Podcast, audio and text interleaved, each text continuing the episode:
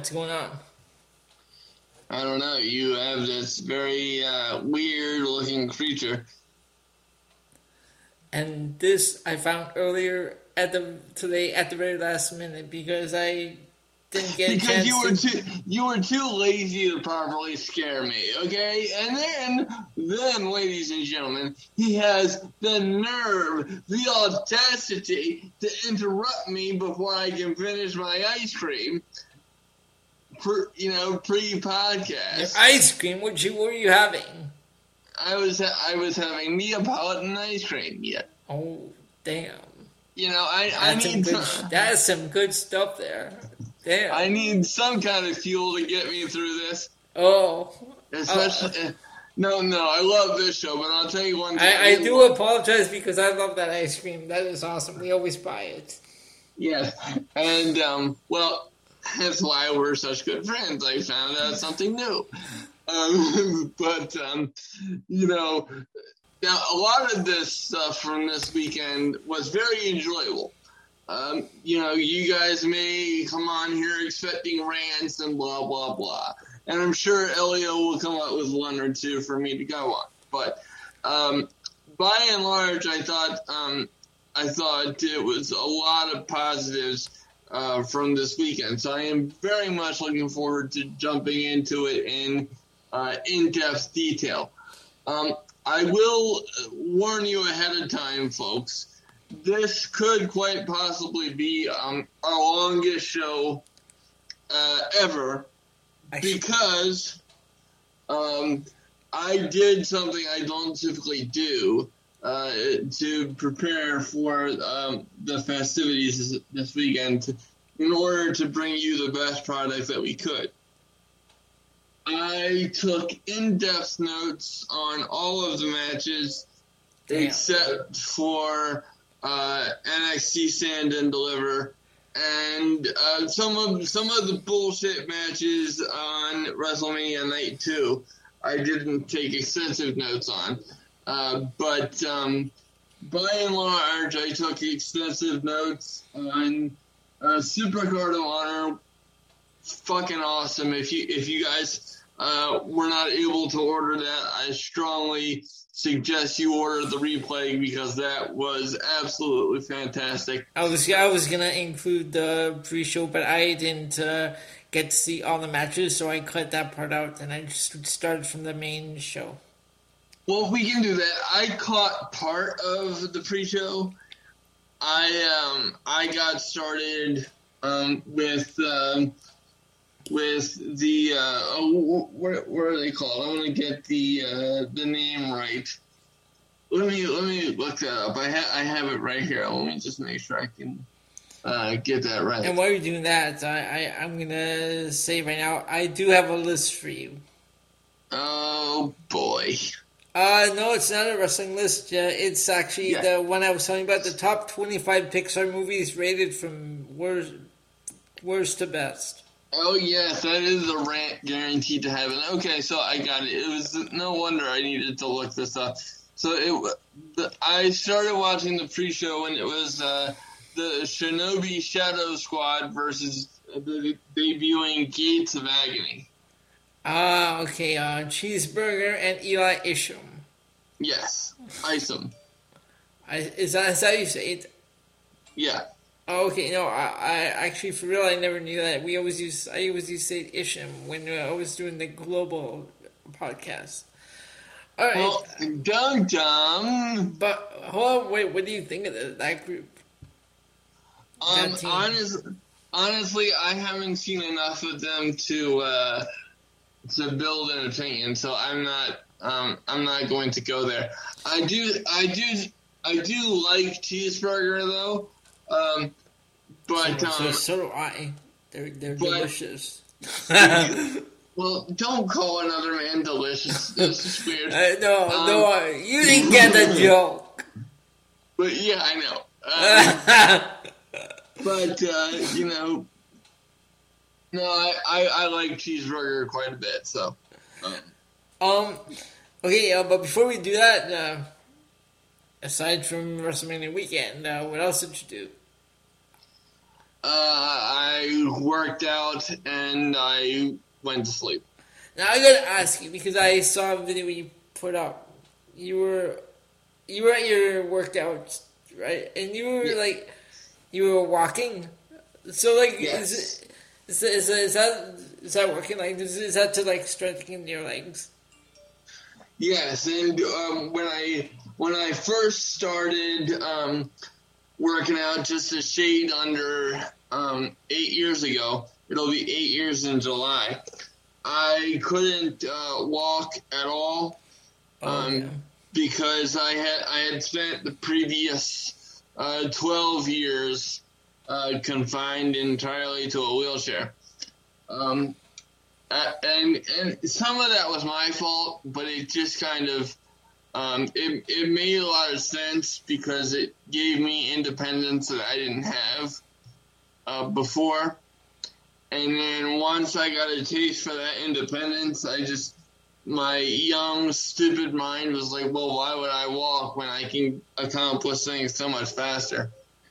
And uh, you know, when I was young, uh, that uh, that really made a lot of sense to me. But as I got older, and then I kind of I needed to walk, and then I couldn't. It became a problem. So I learned how to walk again, and and just um, what you're what what you're seeing now is a byproduct of eight years of um, beating the shit out of the lower half of my body. So um, we kind of we kind of hammered it into uh, into shape. So I'm kind of happy about that. That's cool. Yeah, because I saw the video. I'm like, uh, okay, that's pretty cool. Yeah, and um, the, I, correct me if I'm wrong, but the if if you saw this recently, uh, then the, the the video that you're referring to was me pulling 45 pounds of chains. Yeah, that's the one I'm talking about. Yep. Yeah. So um, yeah, that was that was fun. That was uh, that was a, a recent workout. That was the one before the last one. Oh, okay. So, um, aside from that, uh, okay, that, I told you I, I that uh, picture I just put up on my profile. Right. Told you I was going to read you the synopsis. This is called Caveat. It's on Shudder. It's from 2020. Here we go. Oh God. A lone drifter suffering from partial memory loss accepts a job to look after a psychologically troubled woman in an abandoned house on an isolated island. Sounds like a, so, sounds like a, a sounds like a, Sounds like a, a, re, a remake of a story we've already seen. yeah. It sounds like a D-list remake. you know? That's what it sounds like.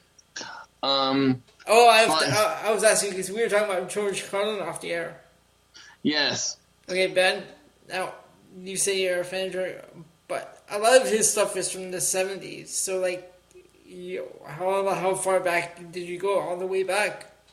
Um, yeah, I, I've gone pretty far back because um, I remember my parents telling me that they had gone to um, well, one of them had gone to a show back in the '70s of George Carlin until I started looking him up, and then I think uh, I think the first thing I saw of his was his cheer.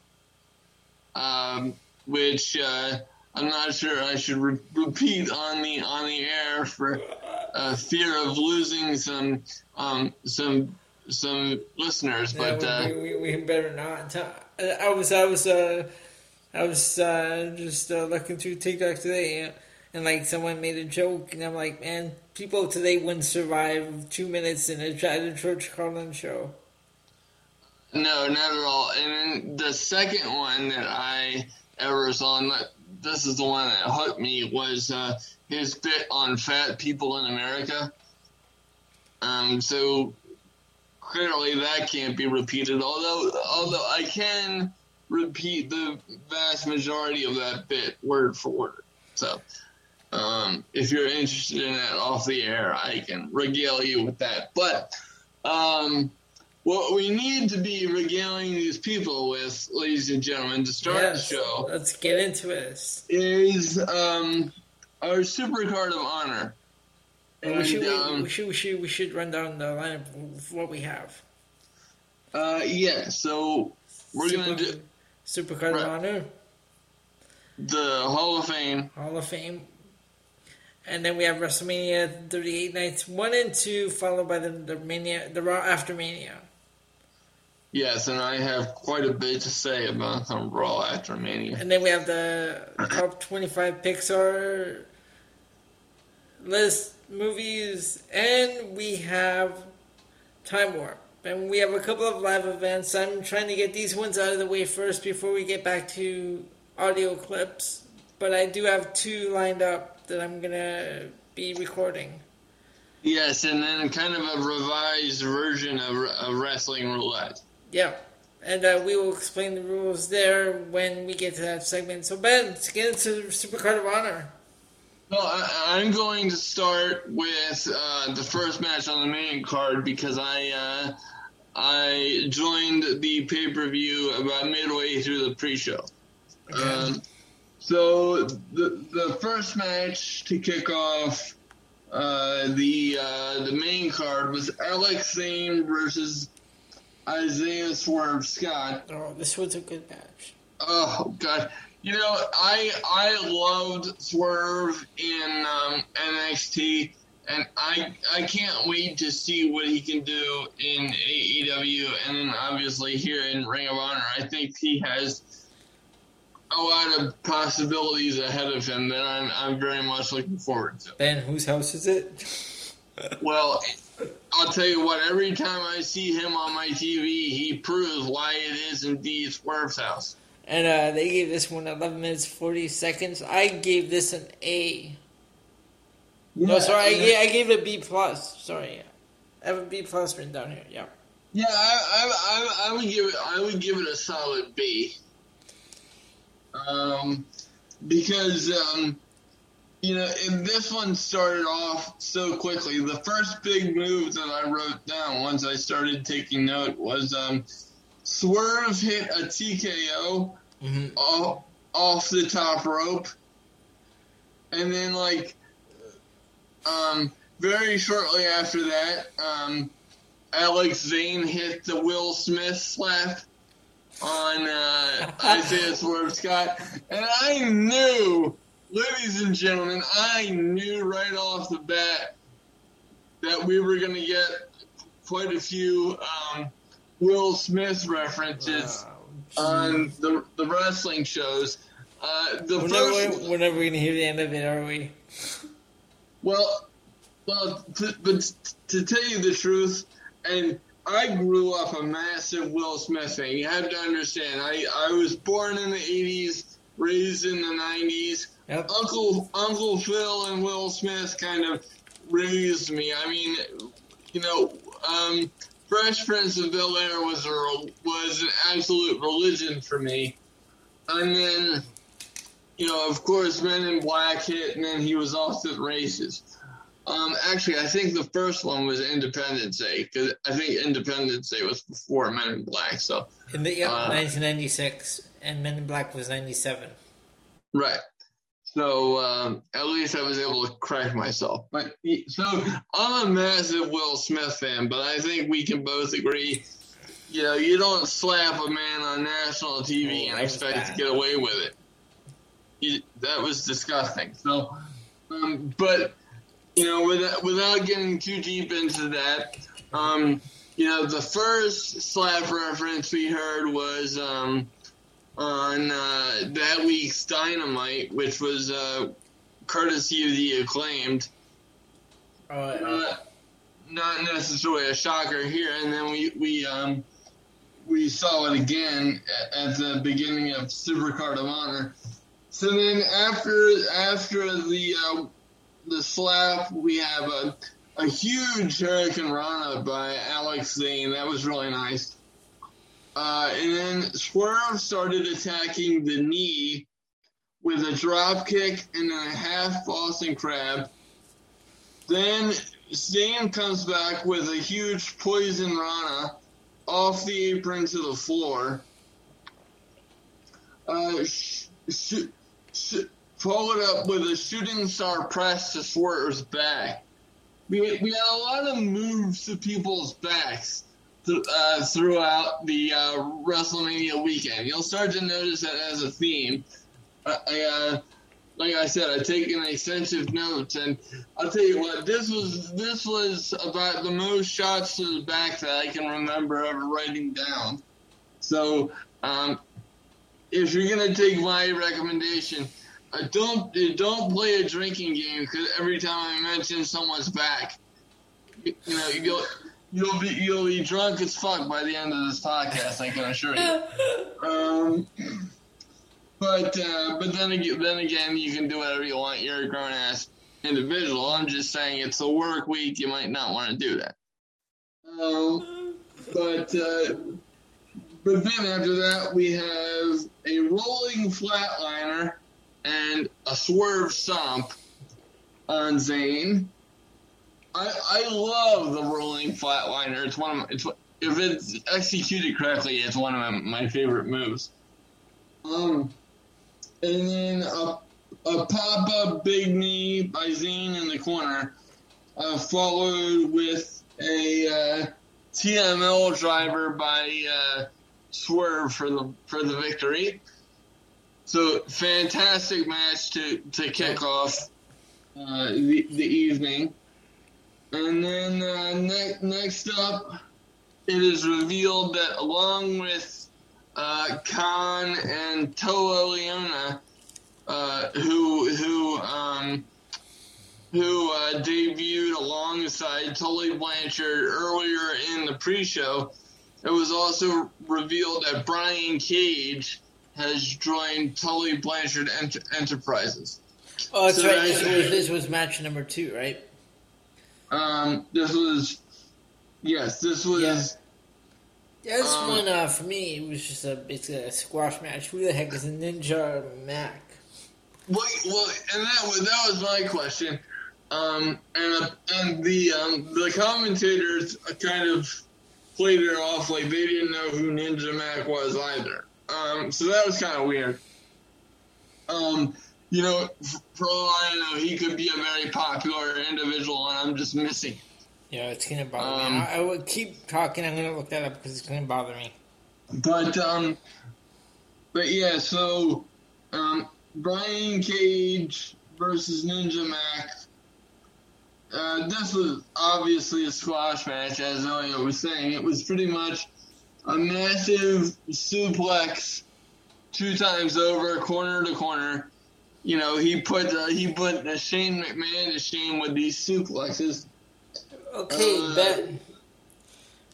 Apparently, uh, this guy has. Uh, he's uh, been uh, the only. He's been in GCW, uh, Lucha Libre, AAA Worldwide, Pro Wrestling Nova, West Side, and West Side Extreme. Oh, so he he is he is a bit traveled. Okay. Well, I stand corrected then. My apologies. Um, but uh, yeah, and then after the uh, corner to corner, uh, it was a, dr- a Drill Claw to squash a brief comeback for the victory by Cage. Um, you know, and I I honestly really like the idea of Tully Blanchard being with Cage, and um, you know, and I think the addition of this new tag team uh, with Kaun and and Toa Liona, um, the uh, what was it? Some, something of uh, Gates of Agony. There you go. Ga- Kind of like that name. It's just kind of weird. Yeah.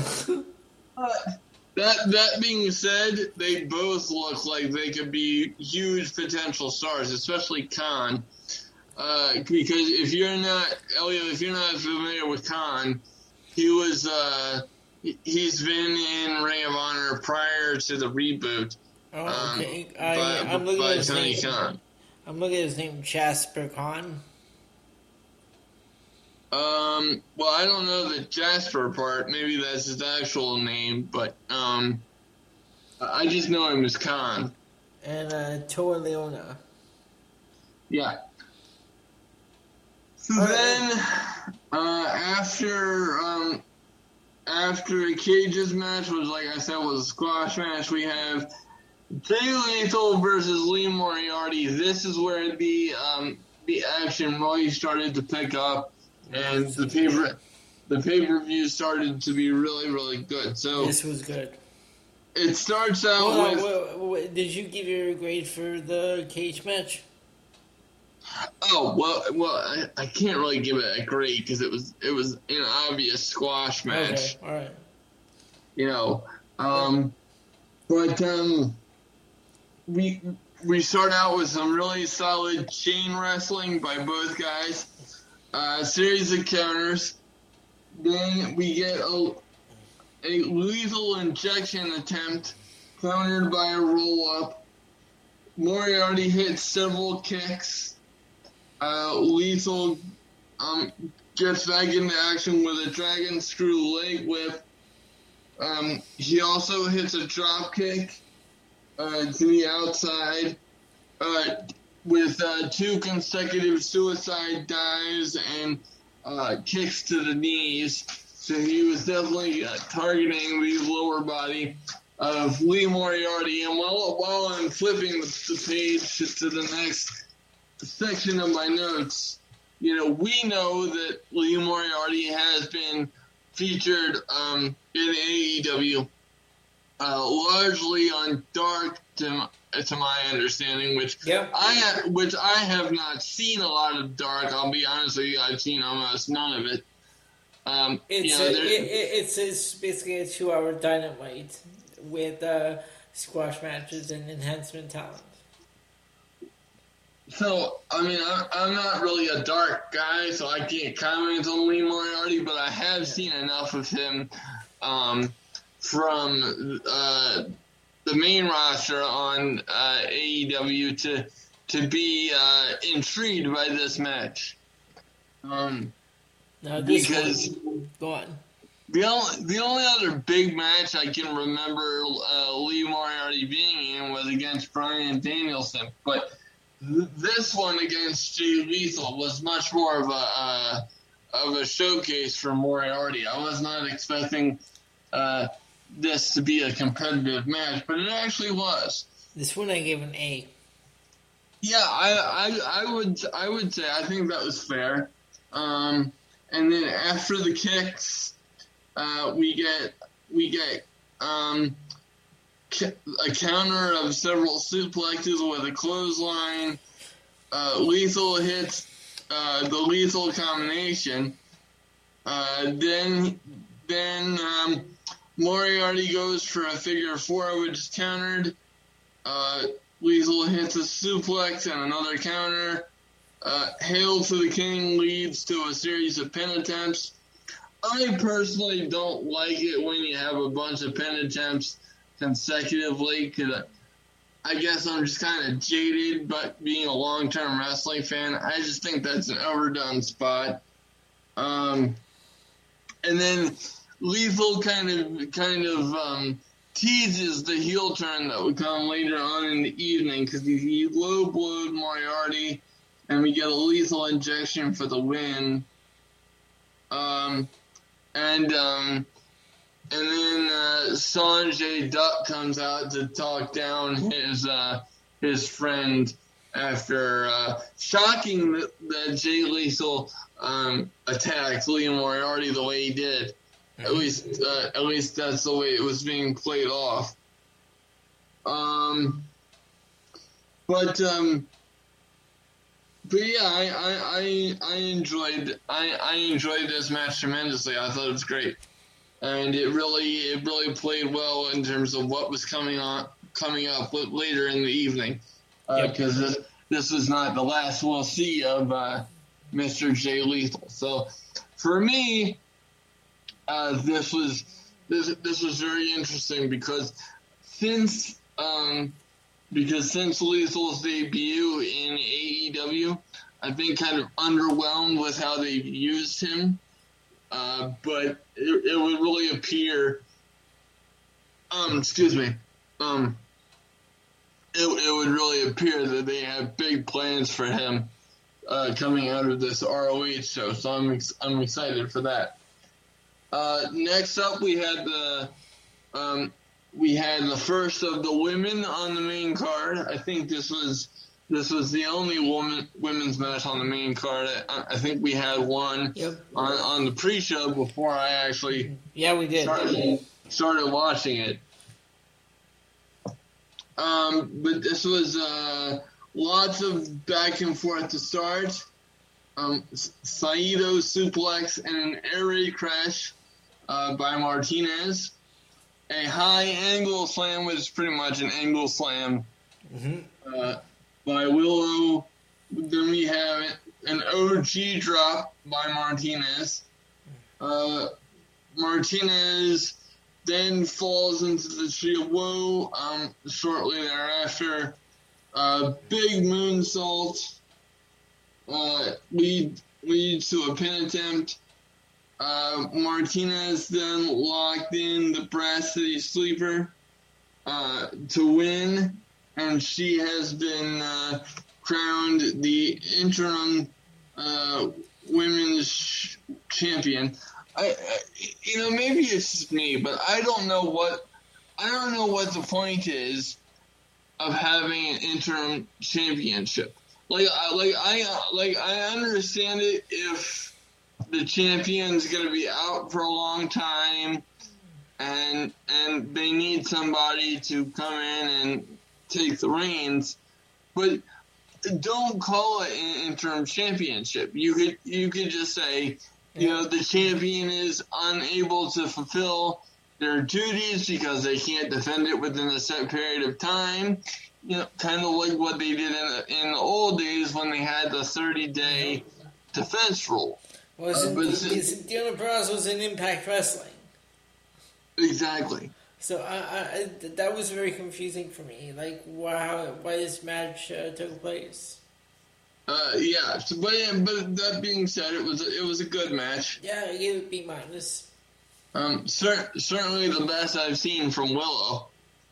Um, because I, I, I must confess, I, I had seen her before and hadn't been too impressed. Uh, she she's been uh, used main on AEW Dark as well. Okay, well, that's why I don't know much about her. Yeah. No, I, Um, that's why I don't know much about her either. I only know like then I recognize the name. Right. So then, ladies, ladies and gentlemen, if you take one, if you watch one match from this pay per view, please do yourself a favor. Do the little boy, little girl wrestling fan and all of us a favor and make it FTR versus the Oh. Briscoes. Holy shit. Holy This- crap. This match was incredible. I and I would go as far as to say, and it and it's only early April of 2022, ladies and gentlemen. But I would go as far to say, this is a match of the year right here. I don't I don't see anything topping this until potentially we get to to Cody Rhodes, uh, you know, going after a world title. You'll be Um, surprised uh, by my grade on this match. And what's that? A plus. Well, no, that that's not surprising at all. Let me um. No, because I like I rarely give uh, like on the on on the number scale. One is like no zero is an F and five is an A plus. I re- I rarely give any match like uh, above a four or a three, which is a B or an A. Absolutely. So well, this, this so this one, yeah, I gave it an A plus. well, yeah, and it was it was definitely worthy of that, and you know it was kind of fun because before the match even starts, everybody is so pumped up. The crowd is pumped up. You know, Dax even goes back to the outside and starts high fiving the fans, and you know, and Dax and FTR, they're heels, man. They don't they don't do that. But I, I'm confused. They fired Tully Blanchard, but they're still heels there because they're in the pinnacle. I'm con- unless uh, Yeah. the, they're the next ones that are going to be gone from the pinnacle. I think that's what's going to happen. Well, well, I can I can see the the pinnacle being done very very soon because, like you, I was very confused when FTR fired Tully Blanchard. Yep. Um, but then that that question was answered, you know, by what we just went over. Um, when uh, Tully Blanchard debuted um, three new clients. Mm. I like Tully Blanchard. I, I think he is a tremendous asset to AEW and and potentially this reboot of ROH. So I'm glad they found something of substance for him to do. Yeah, I never got to see much of him uh, outside of WWF until we started uh, looking at Southwest Championship. Well, well and, I, and and to be honest with you, you know, if you did if you didn't get to see much of Tully Blanchard, then you know how little I saw of him because. Yeah. Um, our our age gap really shows in, in situations like that. So, um, yeah, I um,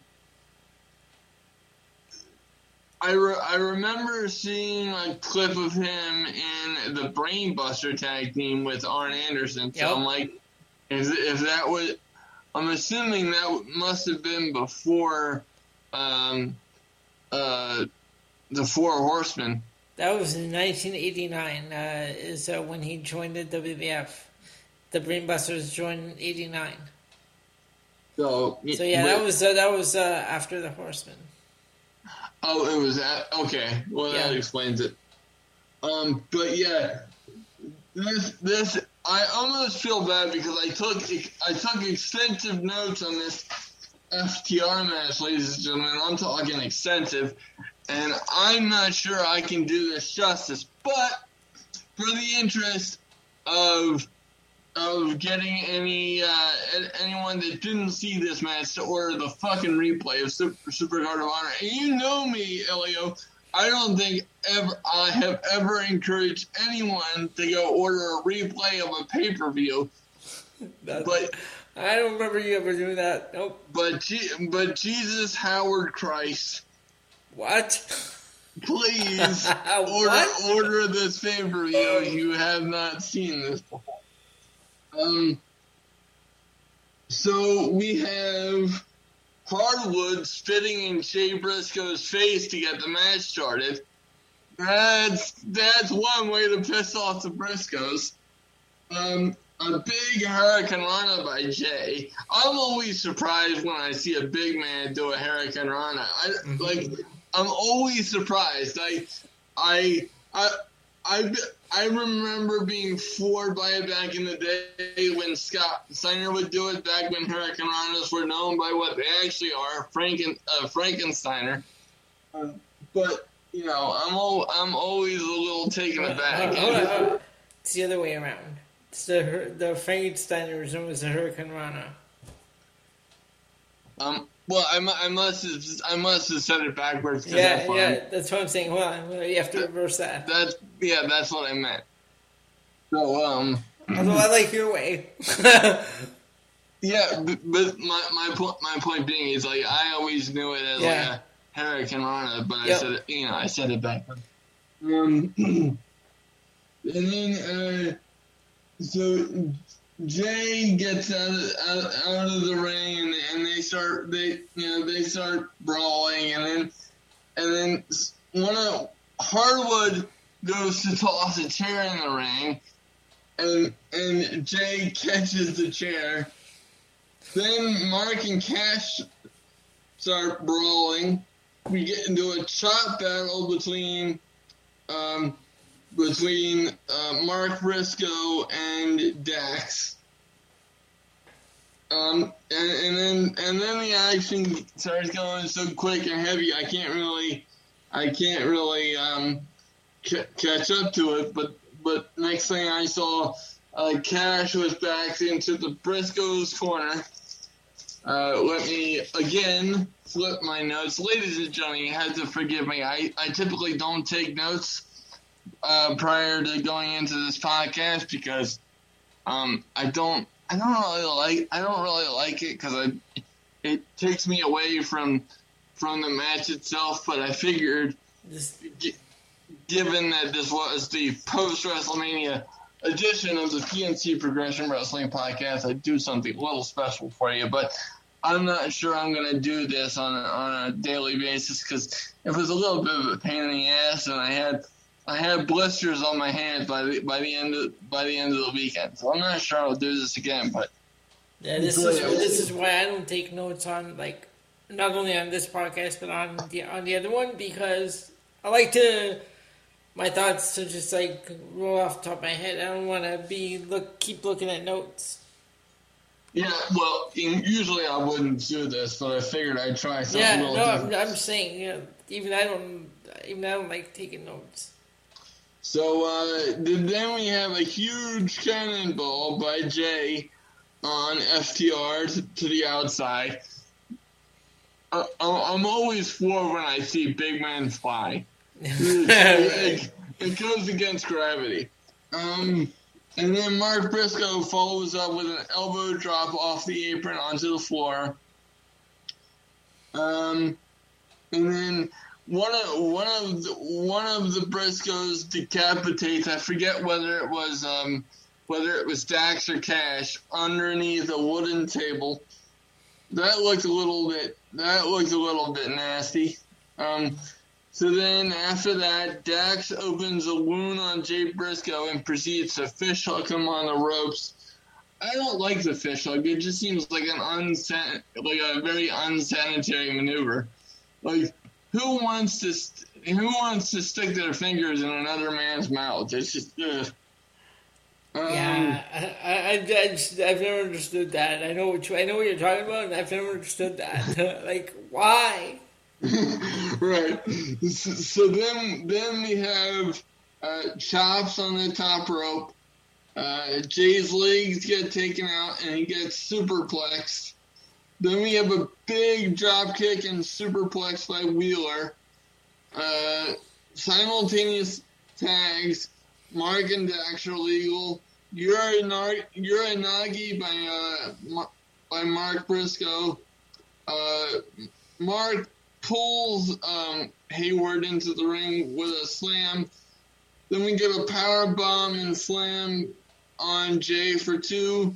Um, the Briscoes steal um, steal the big rig, uh, formerly known as Shatter Machine in WWE, but they they stole FTR's finisher uh, for a two count. A big DDT um, by Cash on Mark. Uh, then we get a Spicoli bomb by Jay on Dax. I love the Spicoli bomb. They, they should really integrate that more into uh, into wrestling. I so many moves are overdone, but I, I just I love this Spicoli bomb. Uh, big suplex on on Dax by Jay to the outside. That looks very painful. So painful, in fact, that uh, Doc Sampson checks on everybody. Um, you know, the, the, same guy that saved Jerry Lawler from the heart attack. He was the ringside doctor this evening. Oh, okay. Um, then we have an exchange of big shots back inside.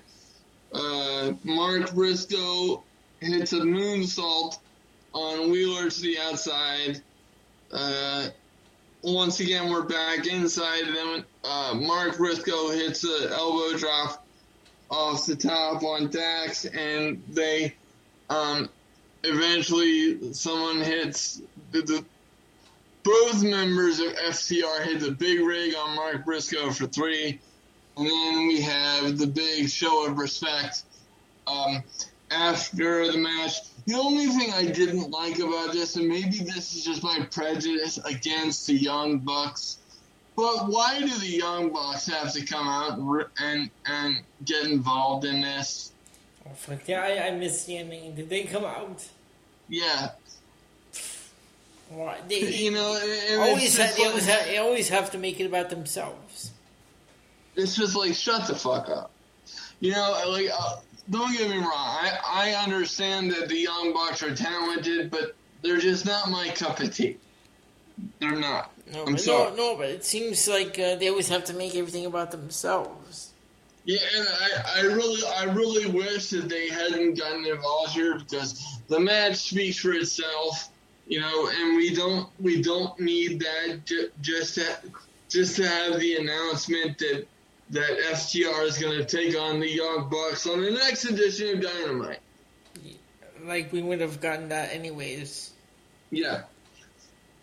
So then, um, next up was really one of the only low points of the evening.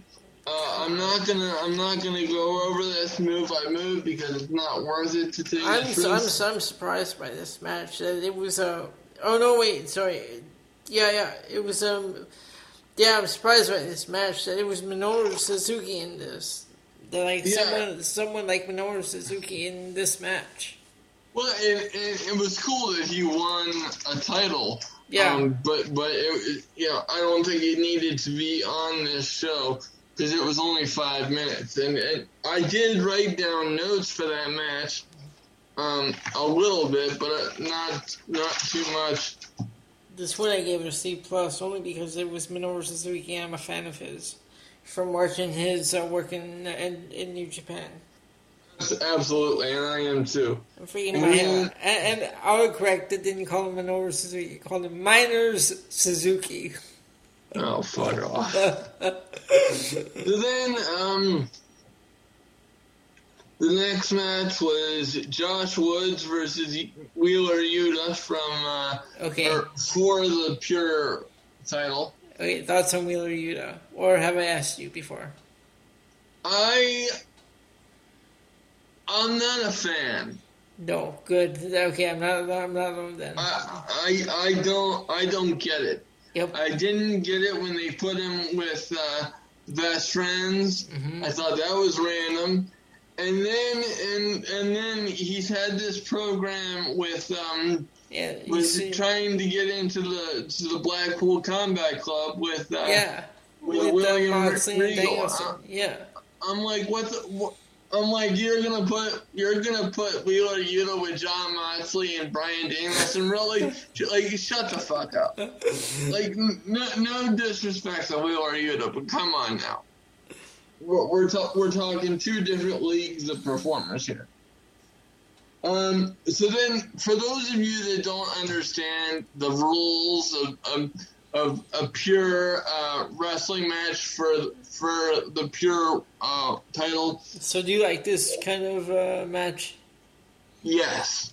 Yeah. This, this is this is what. Okay, you know how you've had to explain to me in the past what the what the Heritage Cup rules yep. are. Yep. Yep. I don't like those, but no. I like I like the pure um, the pure rules, and I feel like that's what the Heritage Cup rules should have been.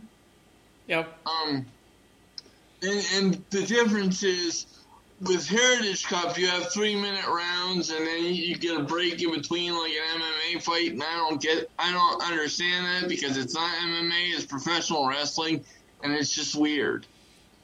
Um, but in the um, in the in the case of pure rules, um, each individual gets the opportunity for three rope breaks, mm-hmm. and then and then um, you know if if you try to break them past that, it doesn't count. It's like a it's like no more rules in that in that scenario. Like you can tap somebody out at any point. You know, they, they, it doesn't matter if they're in the ropes or not. So I, I like that. It, it, a pure rules match is like the pardon the pun, but it's like the most basic, um, Ben, most loyal to what pro wrestling sh- should be. I'm just gonna run upstairs for a minute. I'll be right back. Okay. So as as Elio steps aside, I'll finish uh, taking you through this pay per view. So it's um like I said, Josh Woods versus Wheeler Yuta. We have two very early rope breaks for uh, Yuta. Uh, one for Woods to break of a bridge submission. Uh, Woods focused a lot on manipulating the fingers, and he hit the shoulder blocks before a striking exchange. Uh, Wheeler hits a DDT before getting into another striking exchange, which ends with an enzuigiri by Wheeler Yuta. Uh, Woods counters the top rope move uh, with knees to to the face. That was a very uh, that was a very cool spot. Uh, German suplexes hit by both Woods and Yuta. Pretty uh, pretty close to each other. Uh, Woods then hit a spiral suplex into the corner. Um, that was that looked nasty. Although that that was a very cool looking move because you don't see that. It was it was a um, like I said a spiral a suplex, but the the way that uh, the way that they crashed into the corner was just cool and, and different from what you would typically see. Um, and and then after that we have a third break by Yuta, so he's out. So Woods would seemingly have an advantage because uh, that's how the the pure match rules go. Uh, Woods hit, hits a pile driver but el- elbows are reversed by Wheeler Yuta, uh, leading to the trap pin for the three count for Wheeler Yuta. I didn't like the ending. I, I thought it was weird, and I, I, I really would have preferred uh, Josh Woods to win based on the fact that he had a distinct advantage uh, given the fact that he had only used one rope break to that point, and and Yuta used all of his, but yet he he still won the match. So that was a little weird. Um, but but still still a solid match. I, I would give it two and a half to three stars. Yeah. Um. And then um, but I'll tell you what the two uh, really good matches on this card. Everything was good, but the two really good ones were um, were FTR versus um, the Briscoes, and then the main event, which I'm getting ready to talk about, uh, Bandito versus Jonathan Gresham. Um, and um, I'll tell you, I'll tell you what. I think I'm taller than. Uh, than uh, Jonathan Gresham is. But that being said, that that man has muscles where muscles shouldn't exist.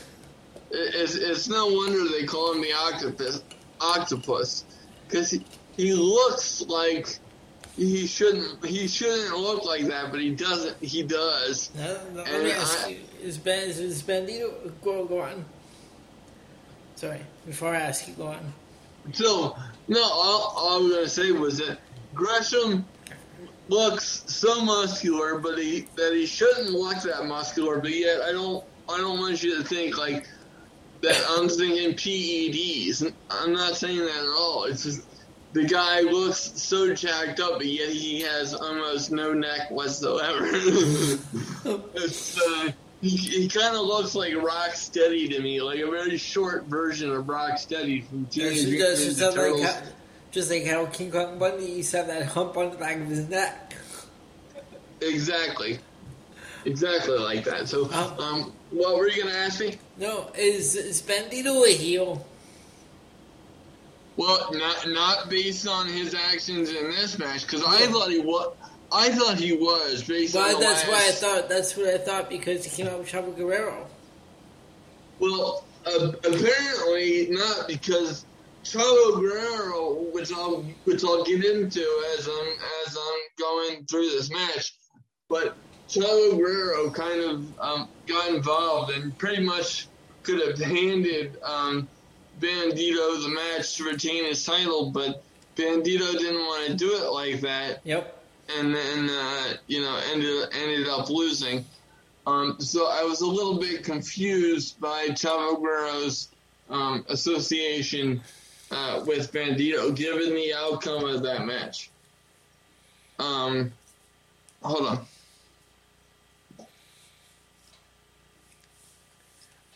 All right. Um, while my co-host is uh, readjusting his headset. Yeah, there, there you go. I'm good.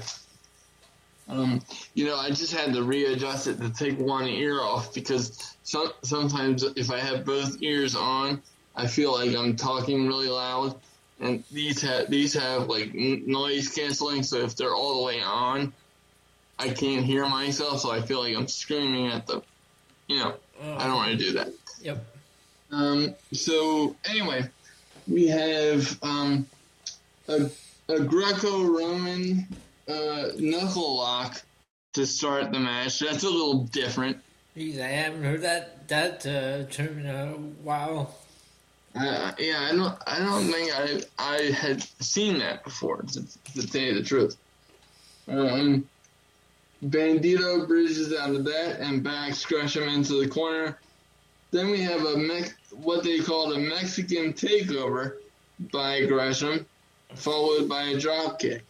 I'm I'm not sure if it was actually called a Mexican takeover or they did that because Bandito is Mexican. I'm hoping that I'm hoping that it's not the latter. Uh, uh, but uh, excuse me for laughing, but that was kind of funny. Um, then we have the Hurricanrana and dropkick combo by Bandito, uh, followed up by a dropkick by Gresham, sending Bandito's the outside. Then we have a ankle pick takedown into a near fall back in the ring. Um, this, this was interesting because by bending his his wrist backwards, Gresham was able to get get into a crossface. Uh, Bandito captures a surfboard stretch, transition into an ankle lock, then we have an octopus stretch, which which I which I always laugh whenever I see this from from uh, Jonathan Gresham because it's so obvious that that he's going to do an octopus stretch in every single one of his matches because he's known as the octopus. So it makes sense, but it's just so obvious that I that I laugh. Um, and then after that we have a uh, hammerlock um, by Gresham. We have a we have a big boot followed up by a 1080 off the top um, by Bandito, who then t- takes Gresham up for a one minute long, uh, uh, just standing, a de- like a standing deadlift suplex. Not for 10 seconds, not for 30 seconds. One minute an entire minute. Um, so I give them credit. They're doing stuff I haven't seen before. Um, and then we have uh, a top exchange and a series of Germans by John Gresham, a crucifix into a crossface into another octopus stretch. I bet you can't guess who did the octopus stretch, Elio. Um, and then ha- hammerlock into a into a rope break. I appreciate the laugh you got my humor. And Gresham uh, m- misses that due to outside interference by Guerrero. Um, this is kind of what I was getting into earlier. Guerrero got involved and could have could have handed Bandito the victory, but Bandito Bandito did something weird here. I've never, I've never seen. I don't think I've ever seen this. Bandito ratted his own guy, his own corner guy, who he came to the ring with. He ratted him out to the ref to get Guerrero kicked out of the match. Right? I, I've never seen that before. So then, then after the, after all that calms down, we have uh, we have a Shining Wizard by Bandito. Uh, then we have several uh, pin reversals, which leads to a "This is wrestling" chant, as if we don't know we're watching a wrestling show. But then again, sometimes you don't know because you're if we're watching WWE, you're like, "What the hell is it?" you know, with all the camera cuts and all the bullshit. Uh, you know, so I don't know. Um, then we have um, uh, then we have Bandito's finisher gets countered into a wild exchange on the outside. We have a 21 plex for a two count. Uh, Jonathan Gresham gets the trap pin for the three count, which was obviously the end of the match. And then um, Jay Lethal comes out, and this was interesting for me. This was a nice little touch because, as I've told you in the past, um, ladies and gentlemen, um, Ring of Honor was in my backyard for a long time prior to getting sold to uh, Tony Khan. So I kind of I kind of knew a lot about you know ROH history, even if I didn't watch the the the program all the time. I always kept in in eye on it. Like I knew the history between uh, Jonathan Gresham and, and Jay Lethal. And for those of you that don't know, um, Jonathan Gresham and, and Lethal were the longest reigning Ring of Honor tag team champions. Um, prior to, uh, you know, um, a, a while back prior to this match, obviously. And so, um, for Lethal to come out and attack Jonathan Gresham was like, what the hell? Um, and then, afterwards, it was like, what? After what happened afterwards, though, I wasn't expecting. Right. So then Sanjay Dutt and Lethal jumped Gresham after it looked like Sanjay was playing the peacekeeper again. See, this confused then, me. This was shocking. Then Samoa Joe comes out and makes the save for Jonathan Gresham. So Samoa Joe is back in Ring of Honor, which is just absolutely massive. Um, no, but explain to me the um, Sanjay Dutt because I was not expecting that. As soon, when he as soon as he joined in on the attack, I was like, "Wait, what?" Because because um because Jay Lethal and Sanjay Dutt are very long time friends. Okay, so, no, so but I'm saying, does that mean Sanjay Dutt's a competitor again now? No, well, no, that's going to be interesting because the commentators were making it clear that he's like a backstage guy. So it just it just adds an extra element to the story here. Okay, no, I'm, I'm yeah, but it really plays to it really plays to the history between all three men. Yeah, no, I'm just, I want to see where that goes because. Uh, yeah, definitely. Um, so then these were all the notes I had on the um, on the Supercard of Honor show. So sorry if that took a little bit longer than so I had anticipated, but this match I gave a B plus. Overall, I gave the show itself a B. I thought it was an entertaining show. I really enjoyed it. Yeah, I would, I I, I, I would give it a, a A minus. I, I thought nearly everything about this match was per, uh, of this show was perfect outside of the uh, Minoru Suzuki versus Rhett Titus match. Hmm. All right, so that's all we have for Supercard. Yes, sir.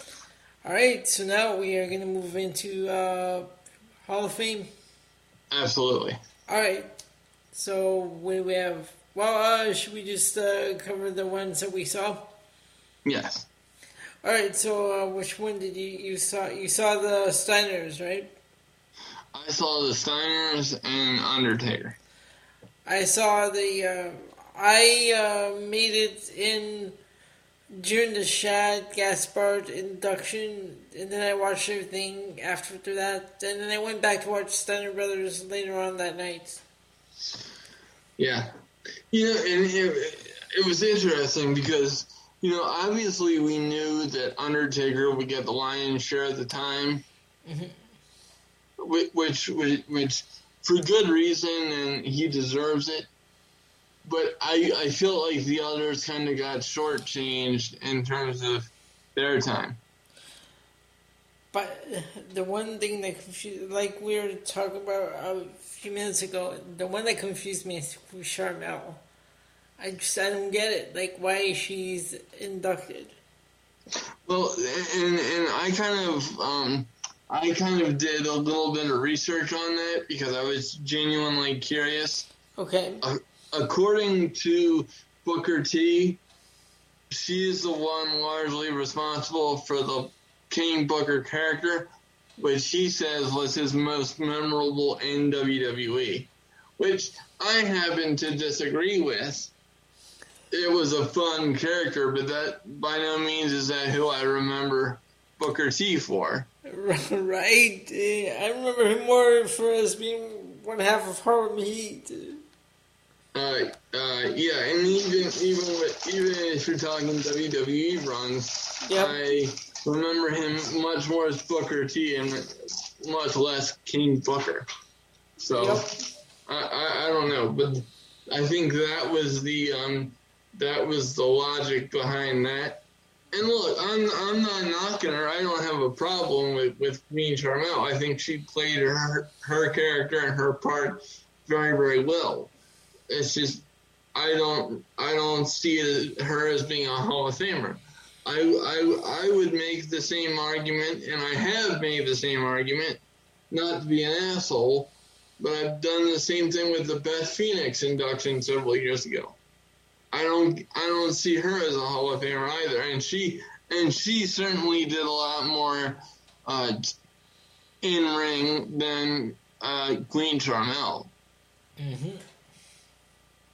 So, but that's just where I'm at with it. So yeah, uh, with Chico the Undertaker's um, speech. I thought his, I thought his speech was great. Yeah. That's one of that's one of the better um, Hall of Fame speeches that I've watched. Yeah, and then at the end, uh, he puts the hat and coat on and says, "Never say never." Um, yeah, well, I you know, and, and no and no disrespect to Undertaker, but I, I really don't want to see him back in the ring. No, neither do I. I I, I don't. So, and um, uh, actually, speaking of the, go on. and especially after you know how heartfelt his um his speech was. Yep. I I just I think it would be a disservice because I told you that when he re- when he retired and left his boots in the ring after wrestling at 33, I was tearing up. I, and I was tearing up during this induction thing. And could I see him coming back for a Saudi show as a favor to Vince plus two million dollars? Sure. But but do I want do I want to see that? No. You know, it, because one, and most importantly, I don't want to see him getting hurt. Yep. You know, because because we saw what happened the last time uh, Triple H got in the ring, and, and we'll be talking about Triple H before the um, before the podcast ends because we we didn't cover that last week, so we'll get into plenty of that um, before the end of the show. But I do I need to see the Undertaker again? No, and I do- by no, by no means whatsoever should he get back in the ring. He doesn't need to. I mean, what's he got left to prove? And speaking of the Undertaker, now Ben, you know we do our time warp. They have a new video up on uh, the Wrestling TV app. Uh, the the early days of Mark Calaway, That's awesome. Which should which is going to be a, like a lot of his early matches as uh, Punisher. Yeah, and one of my actually one of my um, Facebook friends who um, who is um, good friends with uh, several of the guys who run the company that I'm associated with.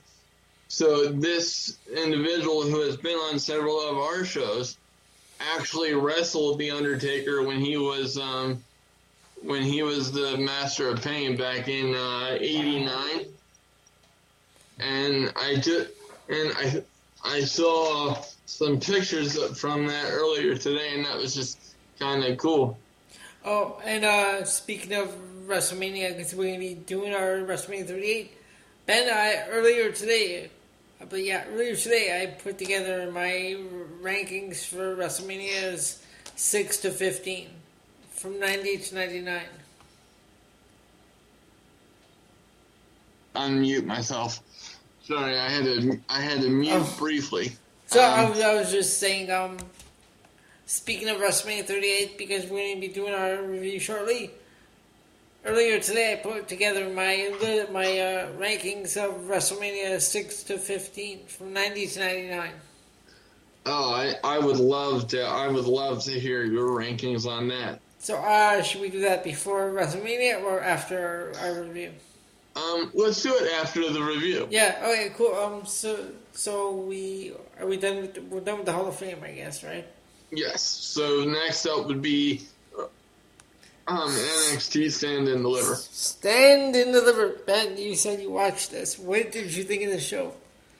So um, I actually liked it a lot more than I was anticipating. Um, now, go on. Yep. Now, there, there there were two matches that, quite frankly, I didn't like. Oh, okay. Um, but um, but one of them, to to its credit, that was only because of what we saw um, at the Brawl after Mania last night. Oh, okay. So I liked it at the time, but but given what happened with uh, Bron Breakker winning the NXT Championship on Raw last night, I was a little bit confused. But but by and large, outside of the um outside of the women's match with Mandy Rose re- retaining, um, which you really shouldn't have given uh, I mean given the uh, caliber of talent she was going against. Um, but that you know that's just my opinion. So let's uh, get into it. Starting with the kickoff, because I know you don't watch kickoff. So we have new NXT Women's Tag Team Champions: Raquel Gonzalez and Dakota Kai defeating Toxic Attraction. And uh, Yeah. of course, uh, Wendy Choo got involved in this one, throwing coffee and uh, hitting a pillow. Uh, hitting, I think it was Jacy Jayne with the pillow and throwing coffee in her, in her face.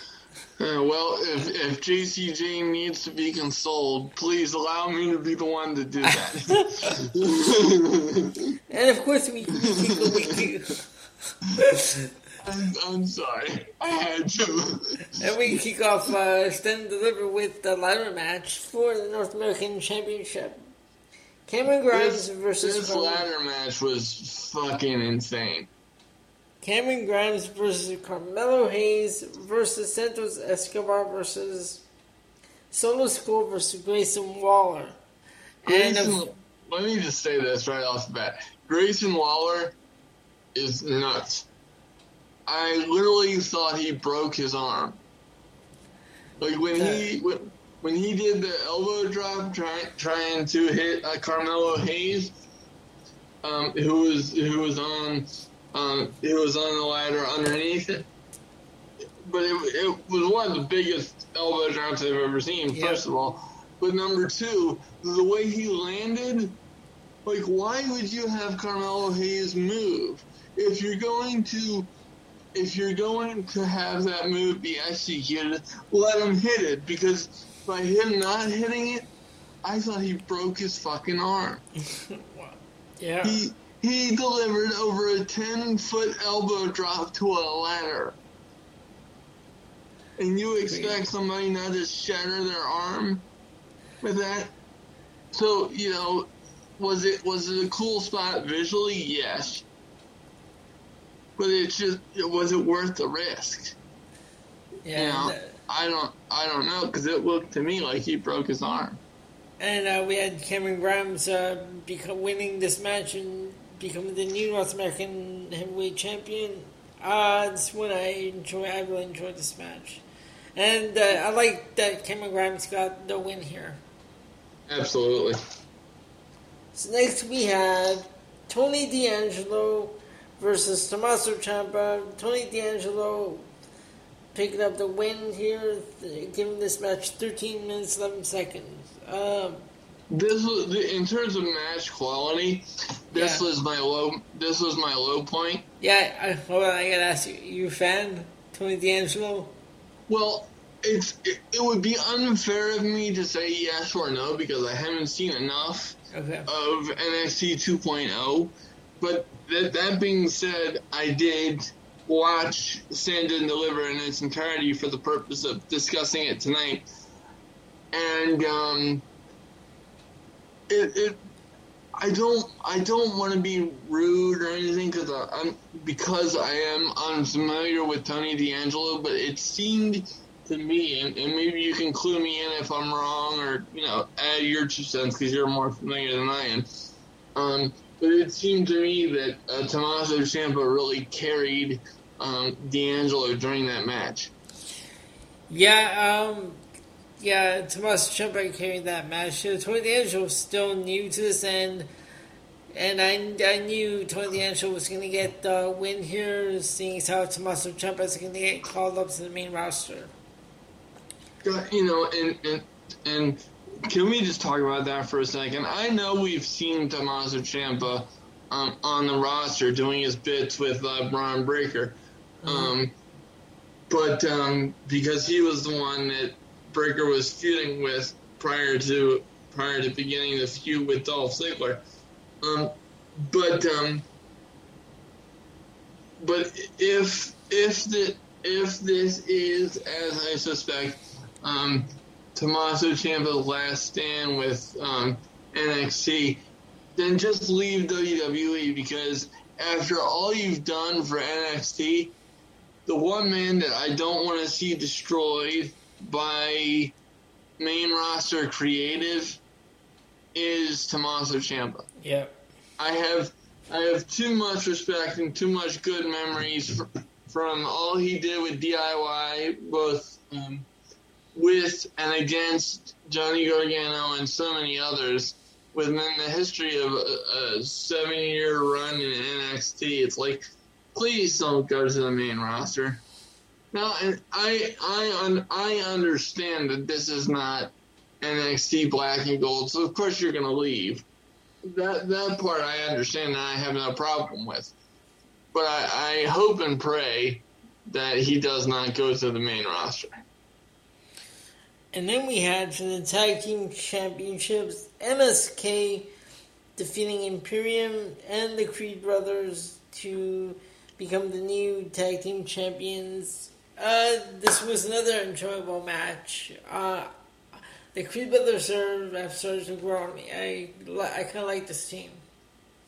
Brutus and Julius, yeah, when I when I first saw them, I was like, oh god, Yeah. here we go. But it's like you started growing, on, growing on me. They're they're and, and to, to be honest with you, I am happy that MSK um, got the victory because they are one of my favorite tag teams. Um, just period in in wrestling right now that I, I just have a soft spot for them. Uh, but you know, it, it seems like they're distancing themselves from Shaman Riddle. Uh, and, and not, now that uh, now that he he is firmly entrenched with Randy Orton. Yep. Um, but you know, so so the, that part was getting get me a little bit pissed off when I had to see how you know they were high without saying that they were high every week. And um, now I I can attest to you that I have not watched NXT on a week to week basis, but every time I happen to flip it on just out of curiosity, MSK was high as fuck. Well, You know, and, and- and that, that was that was uh, a gimmick they were doing in Impact Wrestling as the Rascals, and I really hated that. Yeah, I mean, but as a as a in ring tag team, they are fantastic. Then we had for the NXT Women's Championship, Mandy Rose retaining the championship, defeating Cora Jade, Kay Lee Ray, and Io Shirai. Let me tell you, I loved Mandy Rose's entrance. Of course you did. We all we we both did. We, we you know. I mean, you know, what can I tell you? She's a, she's a beautiful woman. Of course, we're gonna notice that. Um, you know, but I I just think that with the um with the uh you know other talent that you had in the ring, one I know they see a lot in Cora Jade, um you know, and they see potential in her, but she was she was completely out out of out of um out of place in this match. It Yeah. seemed. She still has a lot, a long way to go. Okay, so it's not just me. No, But, but then again, like I'm not trying to be rude because I realize like she's only 21 years old. Fuck, you know. Yeah, but no, she, uh, yeah, she still has a lot, uh, a long way to go. But It's that's too, I mean, it's too early to make her champion. I know. I get Rhea Ripley. They gave her the championship. She was twenty two. They gave Toni Storm the same thing, but Yeah, but- totally, but- totally different characters. look what look what they did with Toni Storm. And yeah. I mean, thank thank Christ, thank Christ that she's away from Charlotte Flair and this and this cream pie bullshit. Uh, but you know, and I'm hoping AEW can treat um, Toni Storm a lot better. Um, but to be honest with you, do I have faith in in that? Do I have faith in her getting treated better in AEW than WWE? Yes, but that being said, other women such as Ruby Riot, um, you know, haven't gotten elevated in AEW the way I thought they would. So I, I don't I don't know, but hopefully somebody recognizes the talent level of Toni Storm outside of wanting to see her ass on OnlyFans. You know, you know how you, you know how you were saying that you hate wrestling fans. yeah. Let me tell you why I hate wrestling. Oh, okay. Watch me emphatically put my Mountain Dew down to explain this to you. Now, I just explained, ladies and gentlemen, that that you know, obviously, you know, Leo and I, as hot-blooded, you know, men, we're gonna no- we're gonna notice things like Mandy Rose and and and and all all of that, and and, and you know, who can blame us? Oh, go on. Yeah, yeah. So how you doing, man? Nice sidebar. Good to see you. Um, but but but the thing is, with with with with Toni Storm exiting WWE, the big story is not her going to AEW. It's her making the decision to launch an OnlyFans, and the fact that people get to see her ass on you know online. Um, and you know, I don't give a shit. You know, and, and fans' reaction to to this announcement by Toni Storm No, no. reminds me a few years back, um, when uh, when one of Alexa Bliss's fans paid four hundred and fifty dollars for a session on Cameo with her, uh, during which he asked her on a date when she was actively engaged to someone else at the time. I And, saw, I saw this. And I'm like, you, you specialton type of moron. you knew, wait, wait a minute, wait, so you know that she's engaged, first of all. And second of all, secondly, even if she wasn't engaged, you're gonna pay her four hundred and fifty dollars not to go on a date with her. Which, you know, that, that's an entirely different thing because you're on a date. I I could understand that.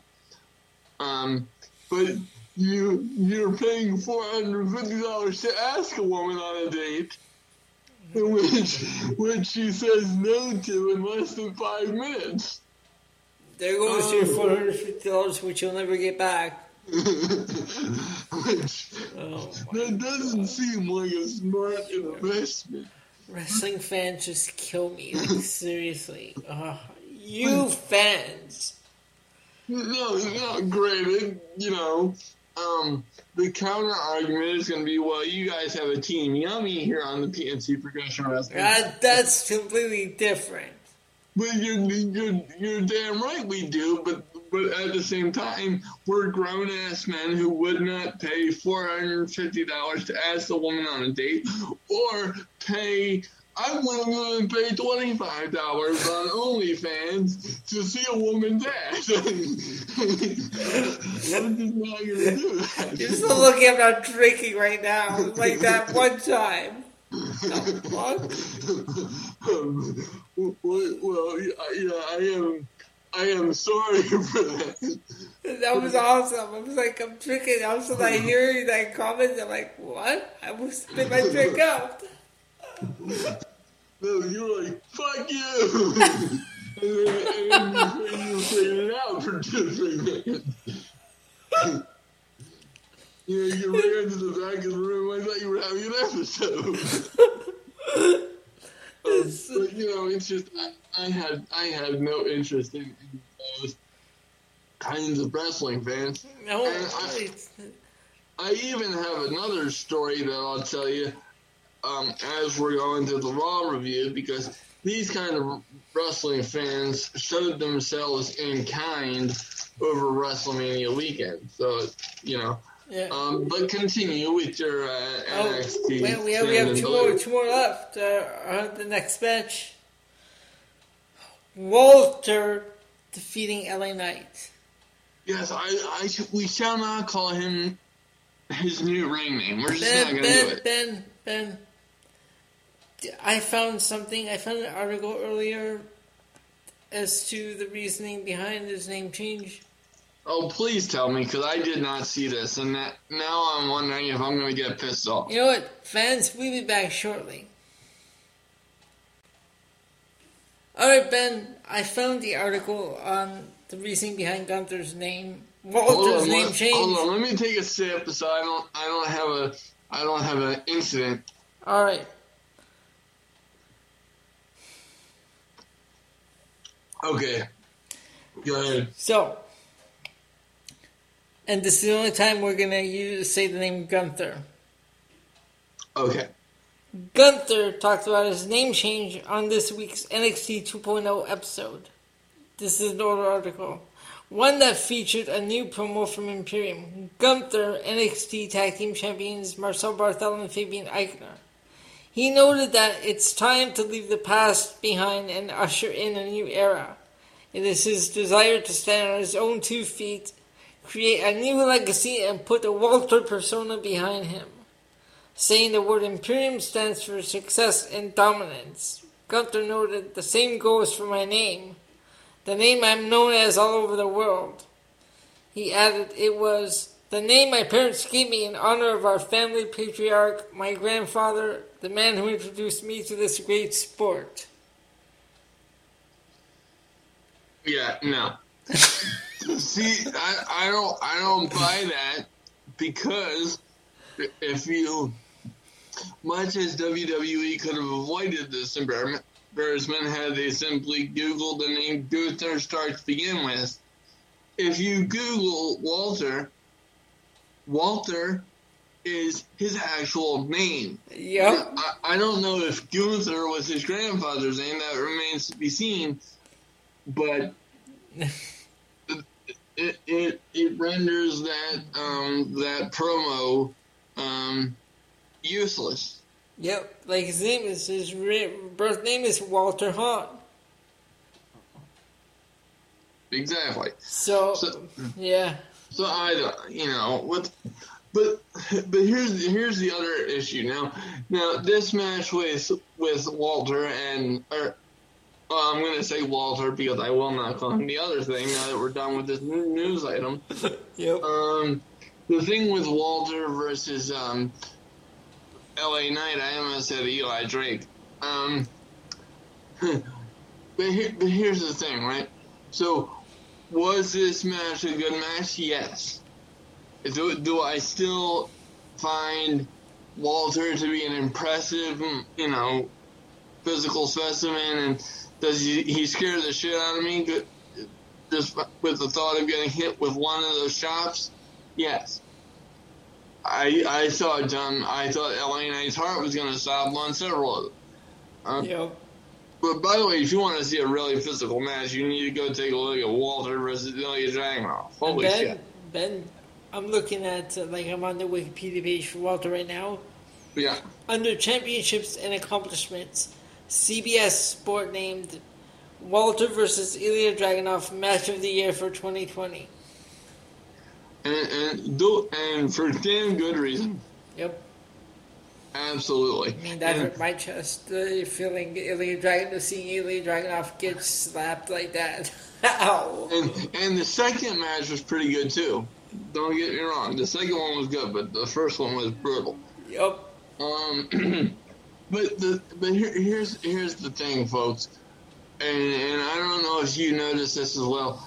Wal- but Walter has lost a lot of weight. Yeah, you were saying uh, if he was ill. I didn't find anything though.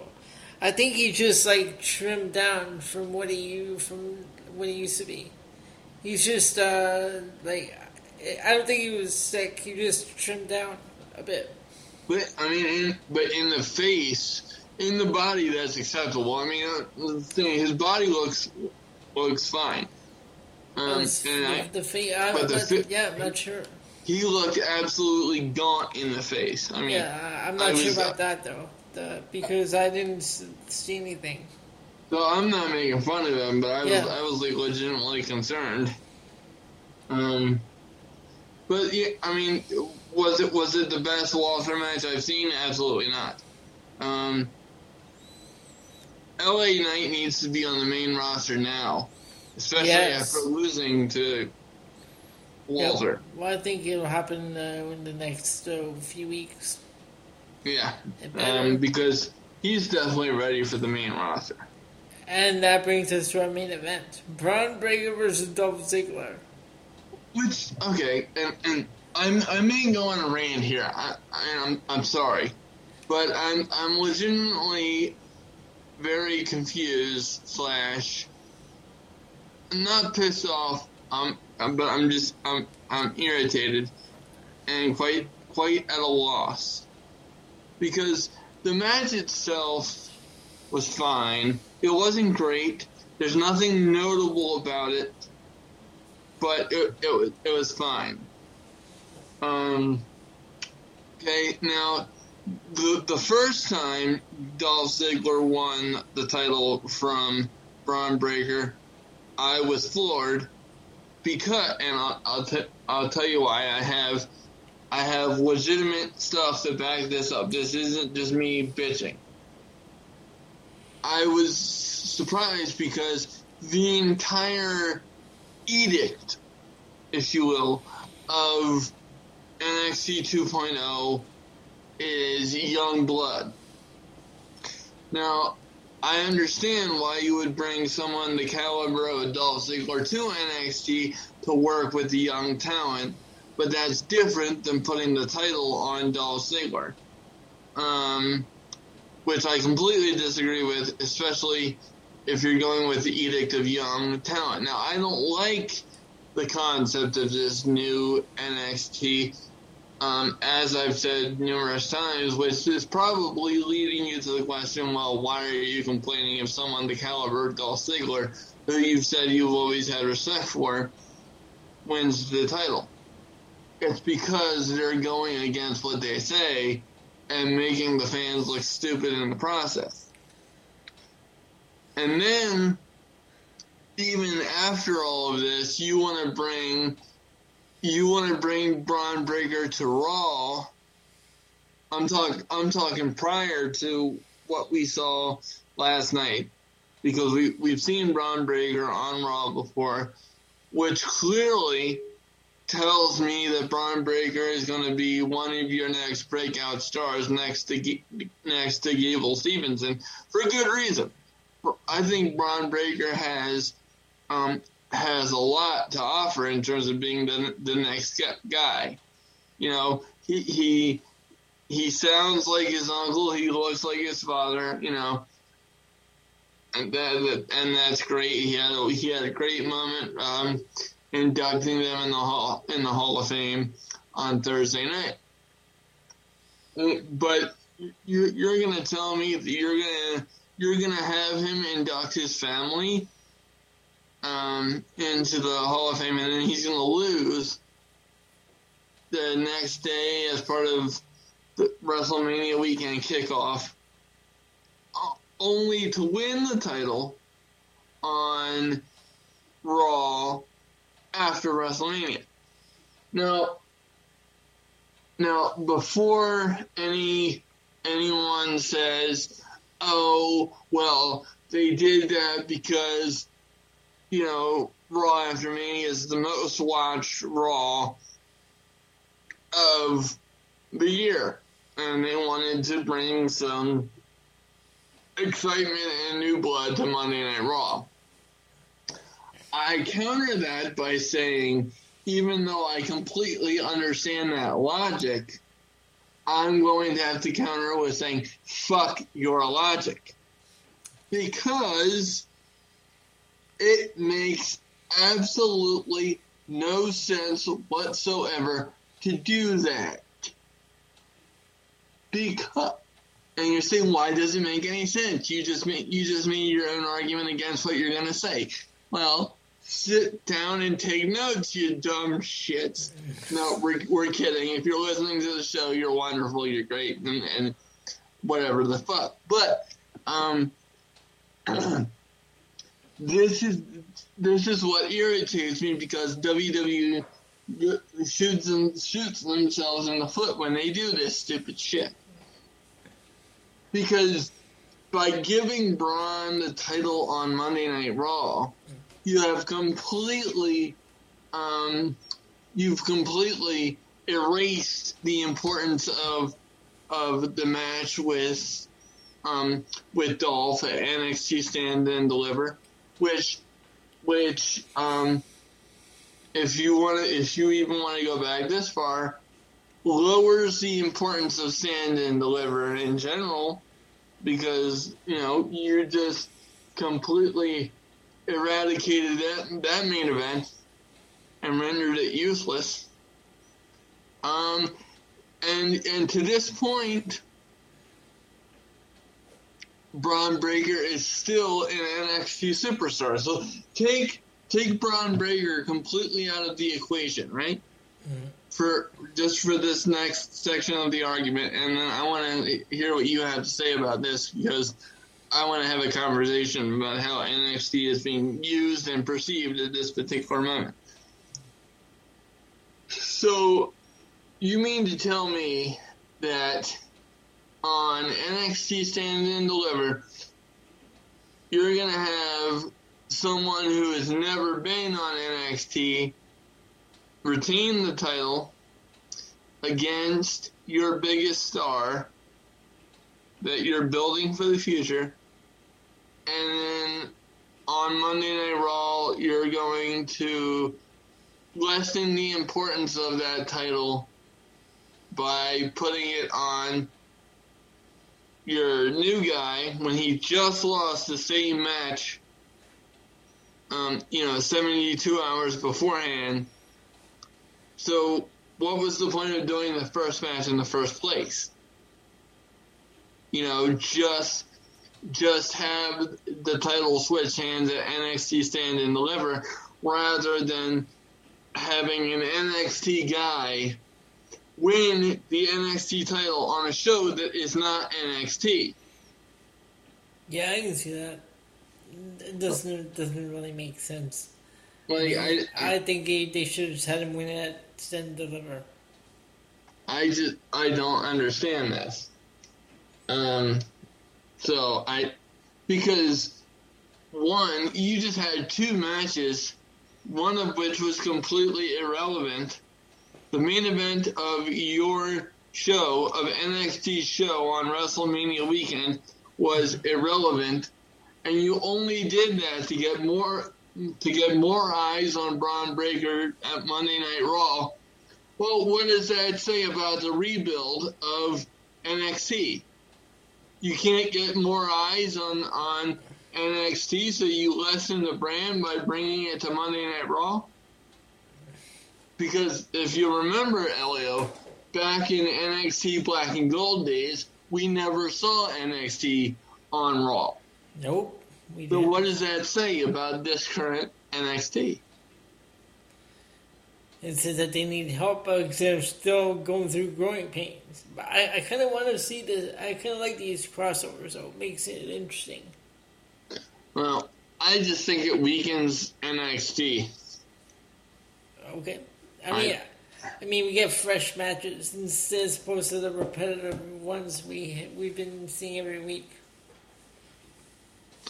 But but are they doing it often enough to actually make that change? Well, they they just started, so I guess we have to see like uh, how if they're gonna keep going with this. They said this is a plan for the future. Yeah, well, uh, it's not a it's not a future that's looking good. No, that, that that's that's nothing against Bron Breakker, but it's just you induct his family into the Hall of Fame, and then he loses the title on a show that is built for people like him. Has been to, you're gonna have to correct me if I'm wrong because I don't watch NXT, but hasn't Bron Breakker been the guy on NXT? Yeah. Okay. Well then, why not? Why not have him win the title the day after he his family gets inducted? And I mean, the story writes itself. Yeah. No. No. I, I get that part. Yeah, So, they- I I, think I think they should have done that. Have him win on it. Then you avoid a rematch like what we like what we saw in Raw. Yeah. So I don't know. All right, so that's all we have for. Um, we don't have SmackDown this week because there's no point in reviewing SmackDown. so Ben, we're see we at WrestleMania 38. Absolutely. All right, uh, you want to do night one, and I can do night two. Uh, yes, I took much more extensive notes for night one. Okay, go ahead, night one. Um, so first up is Shinsuke Nakamura and Boogs versus the Usos. This match, it, it was an okay match, but Rick Boogs, Poor guy. I mean, I mean, you you talk about going from the highest of highs to the lowest of lows. His first WrestleMania, he gets to kick off the show, and you know the match was gonna was going just fine prior to the, injury.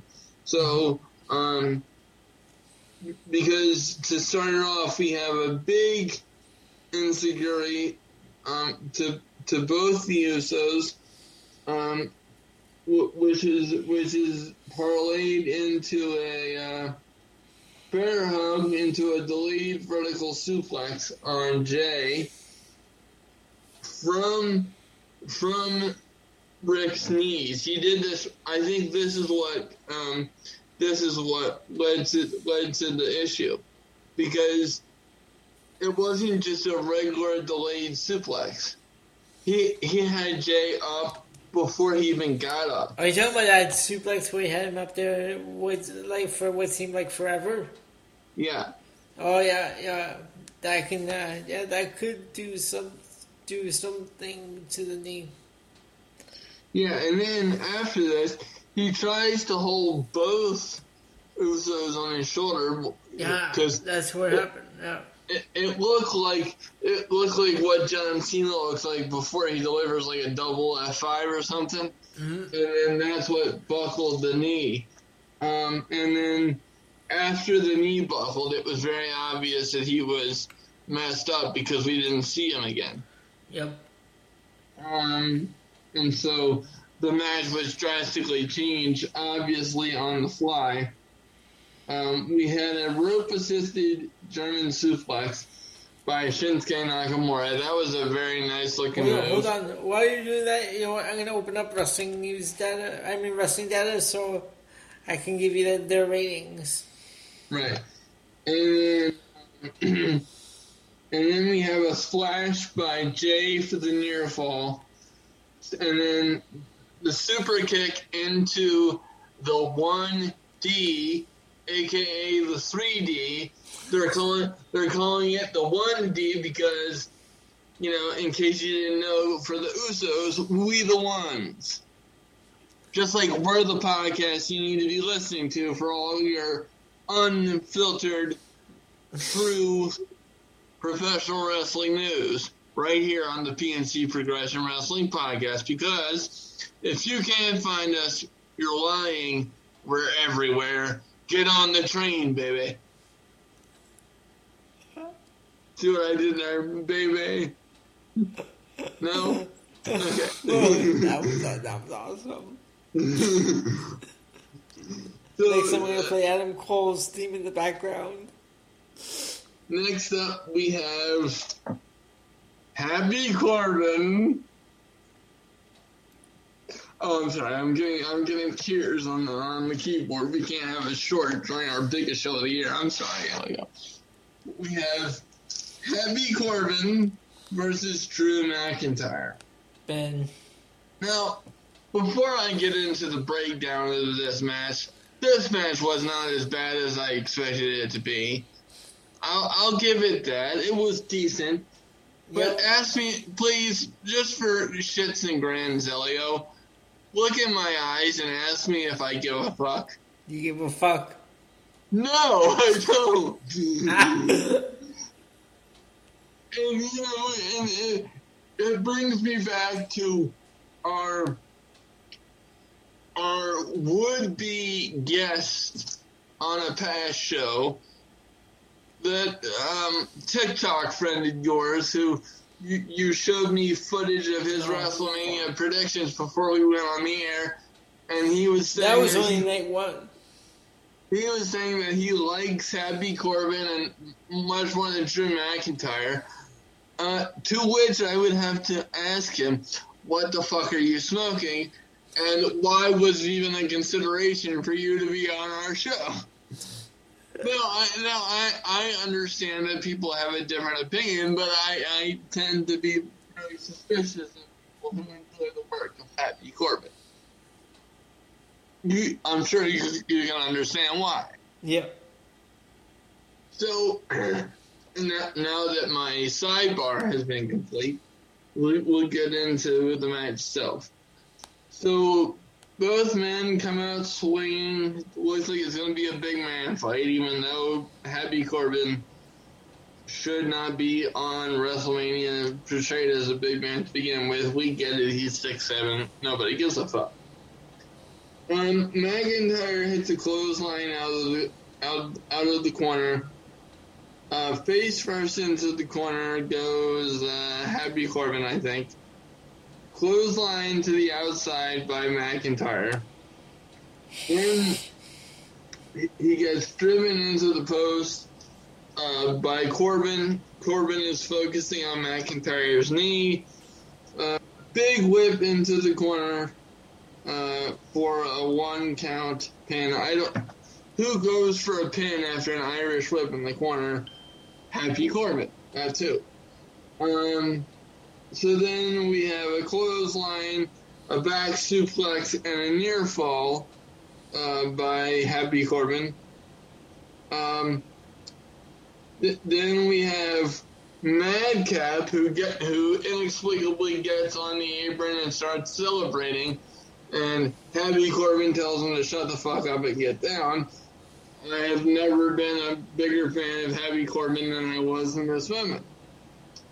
Um, so then, um, a- after Madcap gets down, we have a clothesline countered into a spine buster.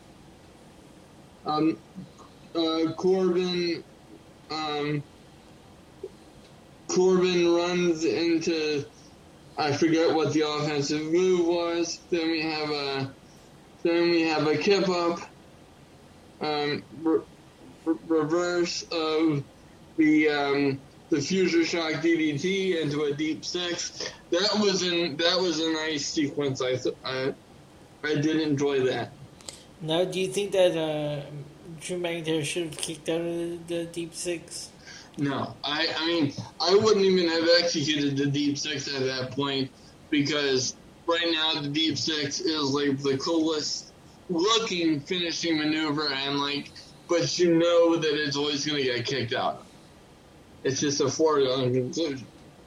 Um, which which I don't like for signature or finishing moves. It's they should be used, pardon the pun, as finishers more often than not, and they're not. Um, Ben, then we have a Ben? big dive. hold on. Huh? I just want to, before you go on, I just want to give you the ratings for the first match. Right, the okay. Usos. I just had to change my password because I couldn't get in. Okay, so what did you give uh, the Usos? I'll give it a, a one, just because of how it how it um turned out. Fifty percent gave it a three. What the fuck? No.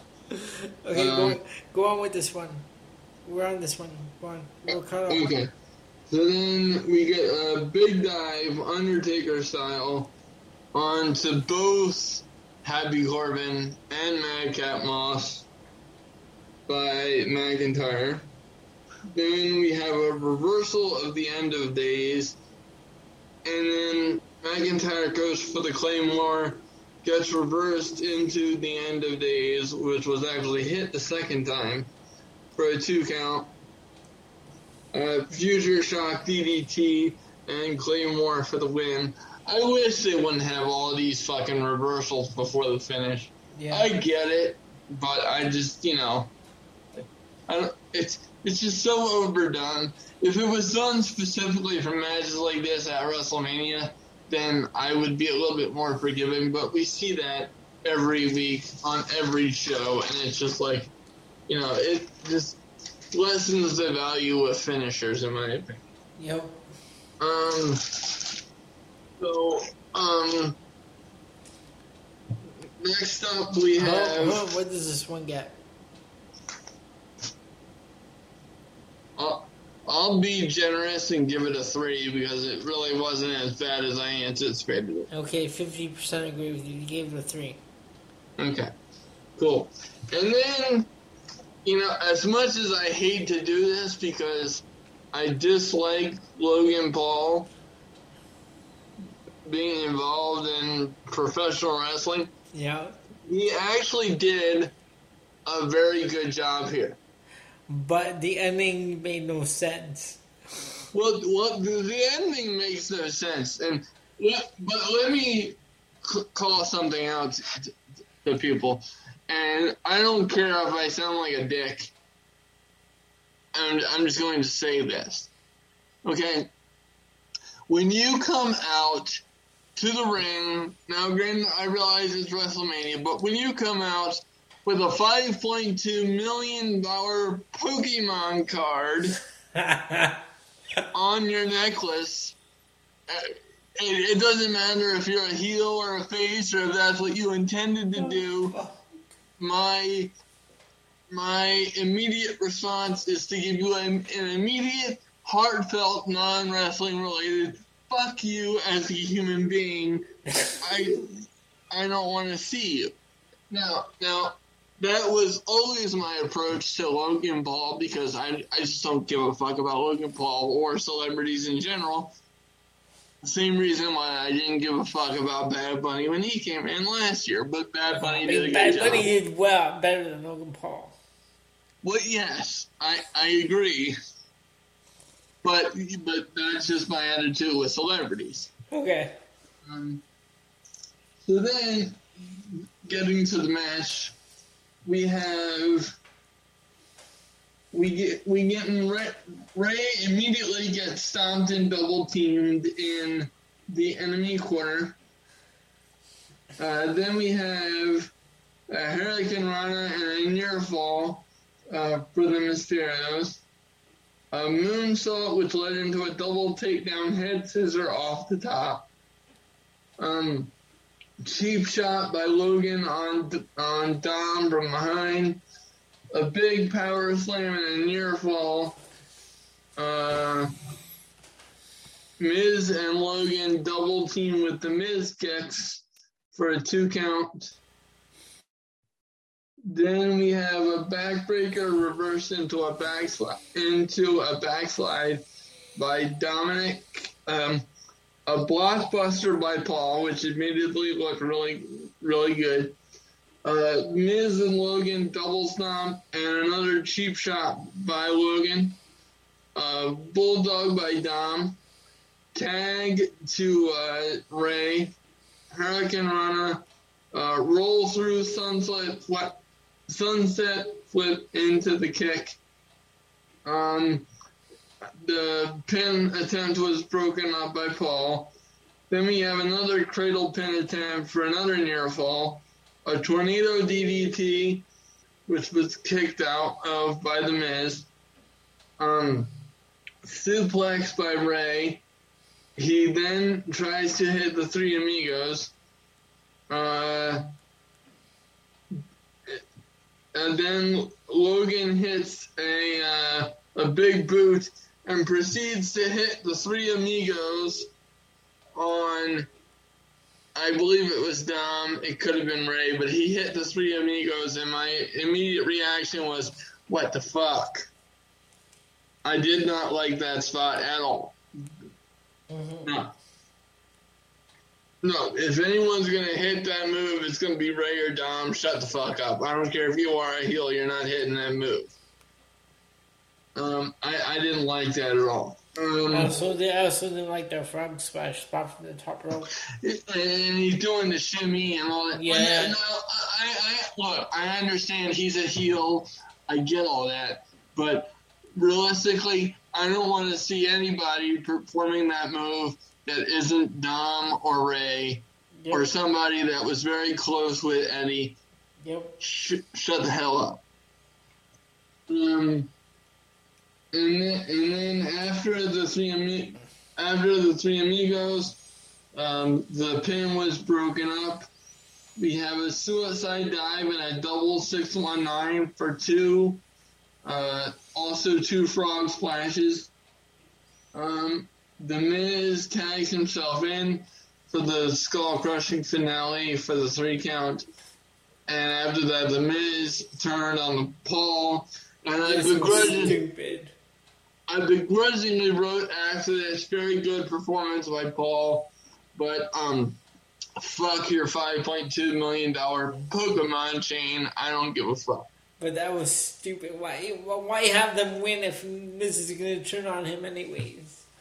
I don't know. That was that was stupid. That was incredibly stupid. I agree. Uh, rating. I'll be nice and give it a three. Wow. Forty percent were a lot more generous and give it a four. what the fuck? Um. Yeah. Yeah. No. No. That's not gonna happen. Uh, clearly, clearly, we are the more honest and unbiased wrestling podcast. You can you can see like, that on this show. I'll tell you. I'll tell you right now. I'm gonna. I'll tell you my rating that I gave it when we covered the Saturday night. I basically, I actually gave it a two. Like I gave it a C. Well, that that's much more reasonable than a fucking four. Uh, yeah. Is my rage showing? yeah, what do we have next? Um, Becky Lynch versus Bianca Belair. This, this was a great match. This was absolutely one of the highlights of WrestleMania. Period, regardless of nights. Yup. This was awesome, which which I expected given the talent involved. But I will be honest with you, I was not looking forward to this match coming into it because I thought the build was absolutely terrible. Um, but both but, women look good having said that, this match was fantastic. Yep. And I will take you through my notes because, like I said, it's WrestleMania and I did something special for you. Um, but um, the match starts off with both ladies going for finishers early. Early, uh, man slam, kick out. Um, then uh, Becky went for an early disarmer as well for a rope break. Suplex goes for two, but Lynch counters and misses a moonsault. Um, Belair locks in her own disarmer, um, which led to a smorgasbord of uh, pins and two counts in a spot that I genuinely hate. Um, Belair is driven into the steps. um, followed by exploder suplexes um, for the near fall. Um, we get Becky driving um, Bianca through first into the rope, um, followed up by a super kick into a guillotine leg drop, which was actually one of my favorite spots of the night. That was that was really nice. The guillotine leg drop.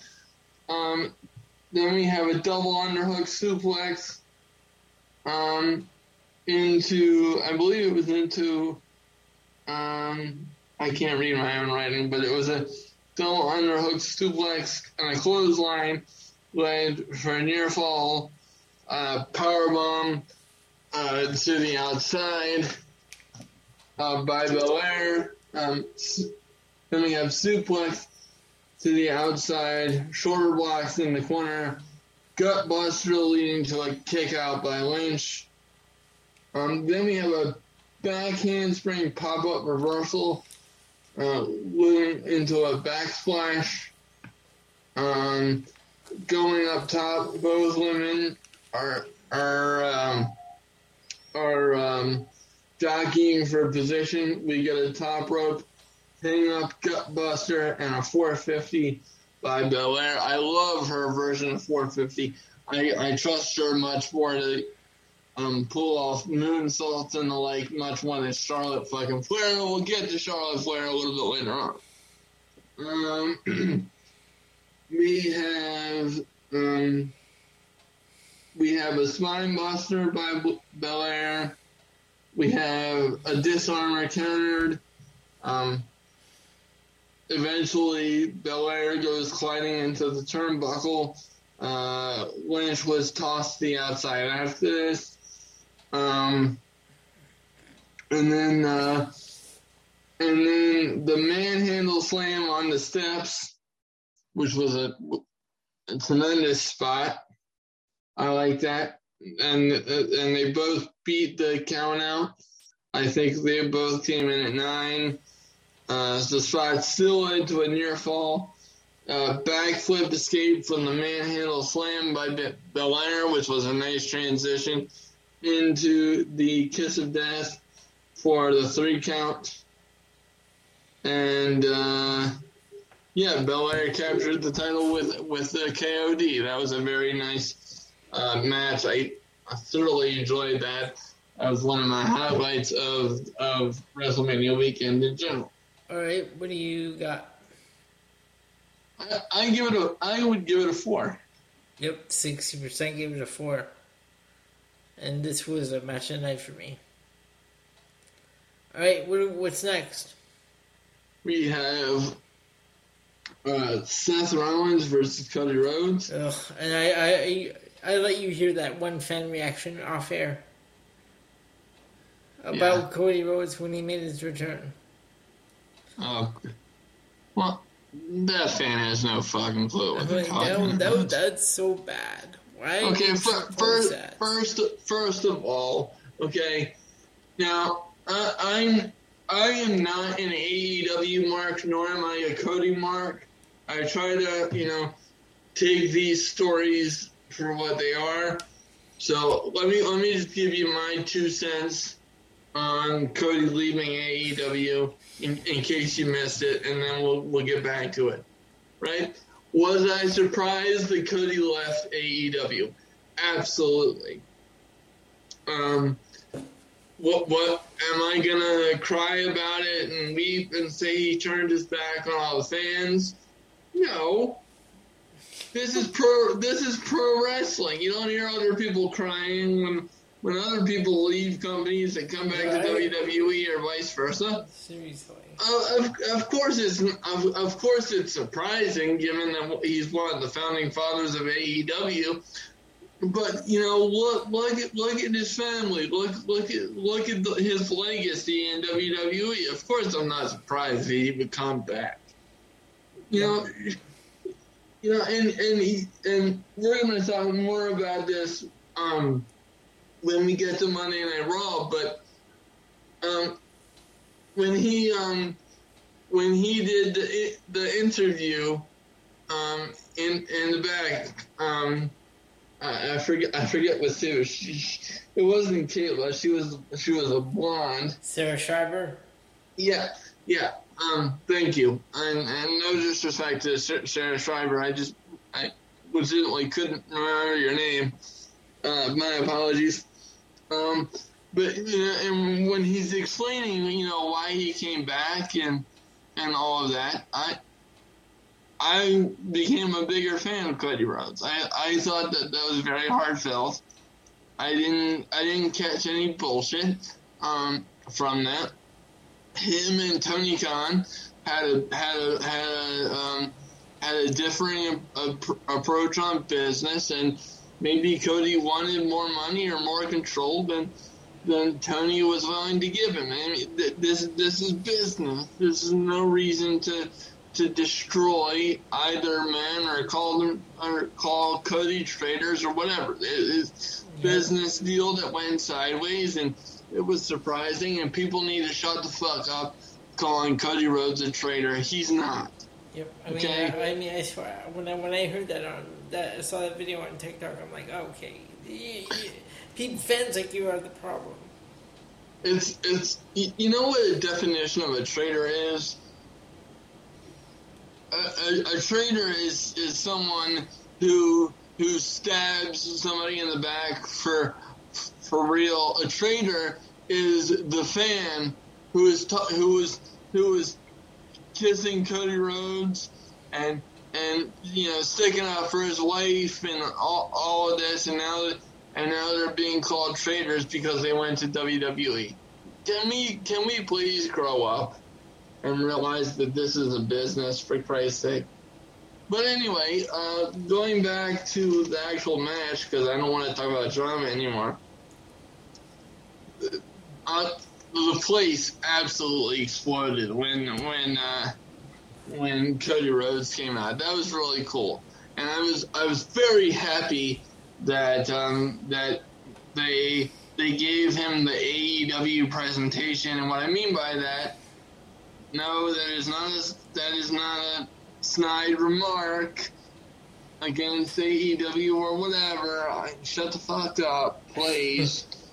what I mean is that they they gave him the same music with the same presentation, ring gear, and all that. He wasn't gonna come back as Stardust. Actually, uh, that that's uh, he owns that music. Exactly. Um, well, he better own it every because he has the he has the Nightmare Family emblem on his neck. He better own something. Well, and uh, mm. he also said um, he said himself there's not going to be any more Stardust. Well, thank God. Thank God.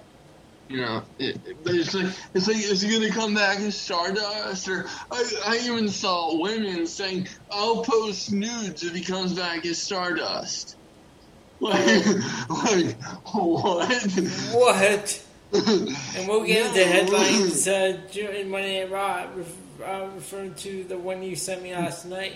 I was like, what the fuck? we'll get into that. It's in the Raw report. Go on.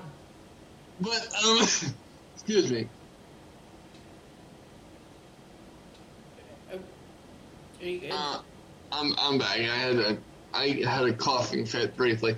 Um, but um, so the match starts and we get two lockups.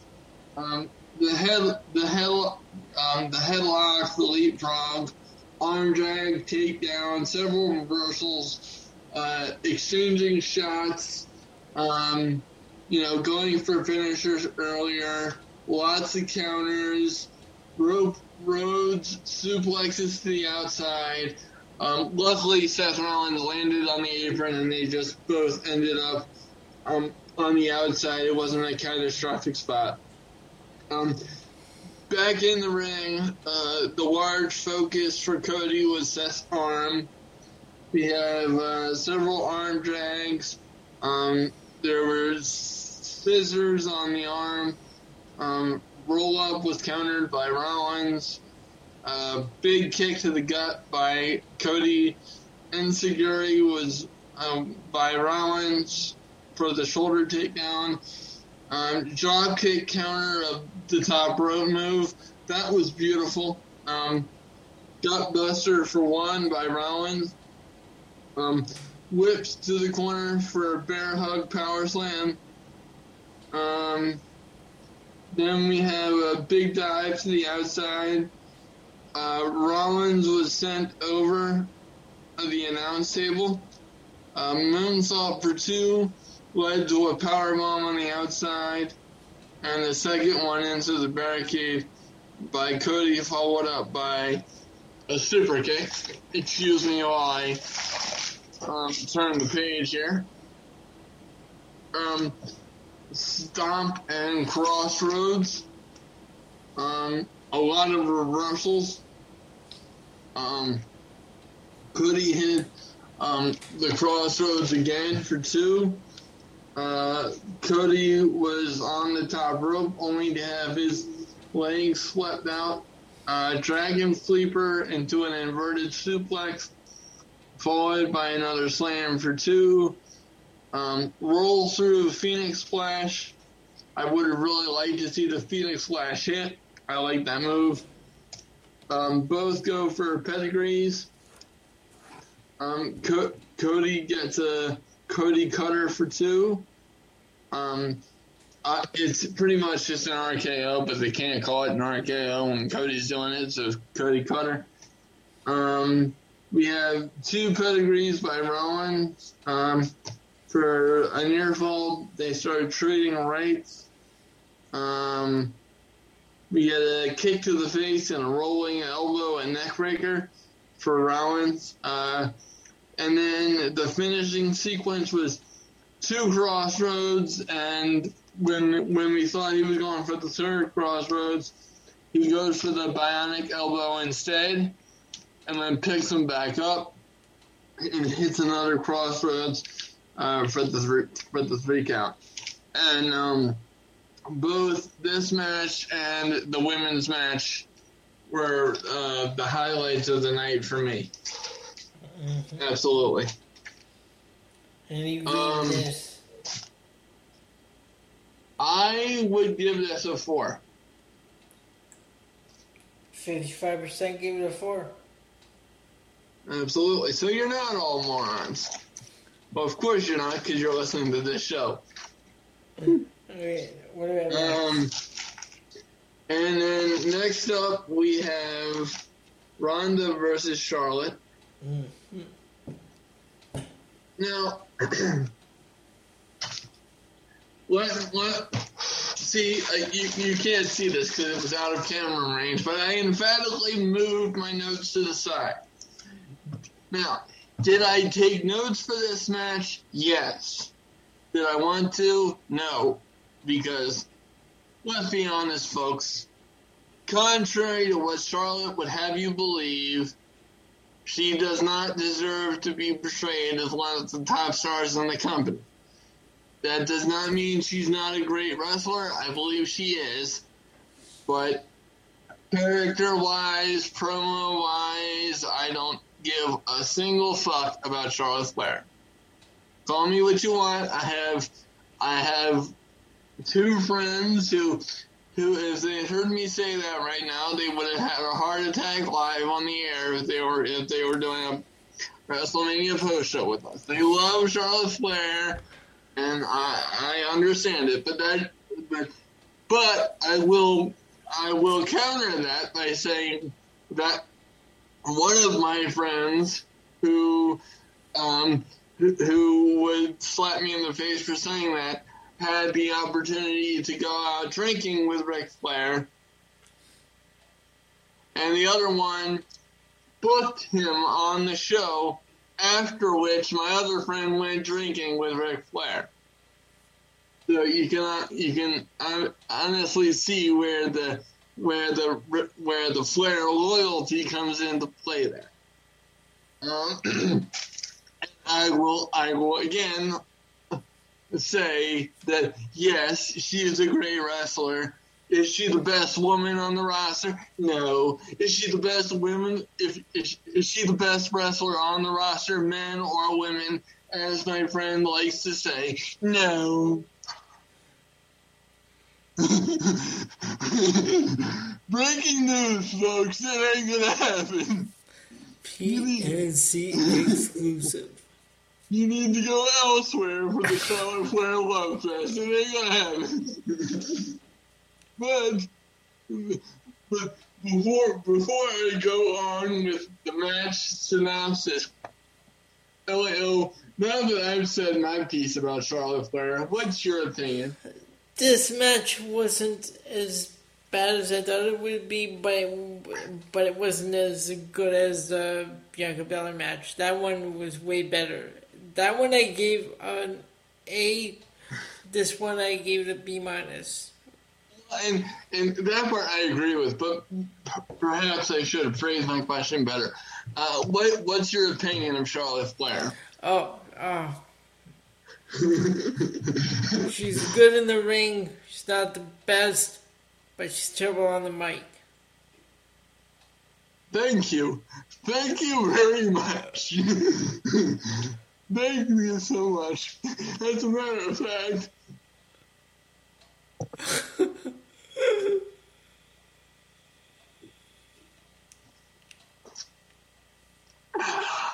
I feel refreshed. yeah. PNC exclusive. exactly. oh God, your timing is wonderful. Now, now that we have the the Charlotte Flair, um, you know, cliff notes out of the way, they we can actually go- they gave that match. Oh, you moving on to the next match? no, no, Oh. now I'm going through the Ronda Charlotte match. Oh, okay, and then I'll give you the ratings. Okay. No, no, yeah, go on. Okay, so so uh, Ronda, Ronda captures momentum early. She gets a elbow on Charlotte on the apron. Uh, R- Ronda goes for the uh, ankle lock but gets dropped to the floor. Uh, Fate goes face first into the post uh, for the near fall. Uh, then we have a um, uh, like a snapmare move that I thought it was going to look very ugly because it looked like she was going for a face lock beforehand. Uh, but a right to the head for a near fall. See, I, I think they go for near falls way too much in WrestleMania matches.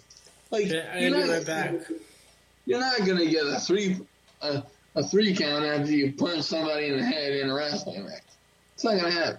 Ben, I'll be Okay. right. I'll be right back. Okay, very good. My co-host steps away conveniently for the Charlotte match. He doesn't want to hear it, and I don't blame him. I'm very jealous of him at this late in time. um, let's see, let's see here. So we have the right to the head, then we have a choke takedown.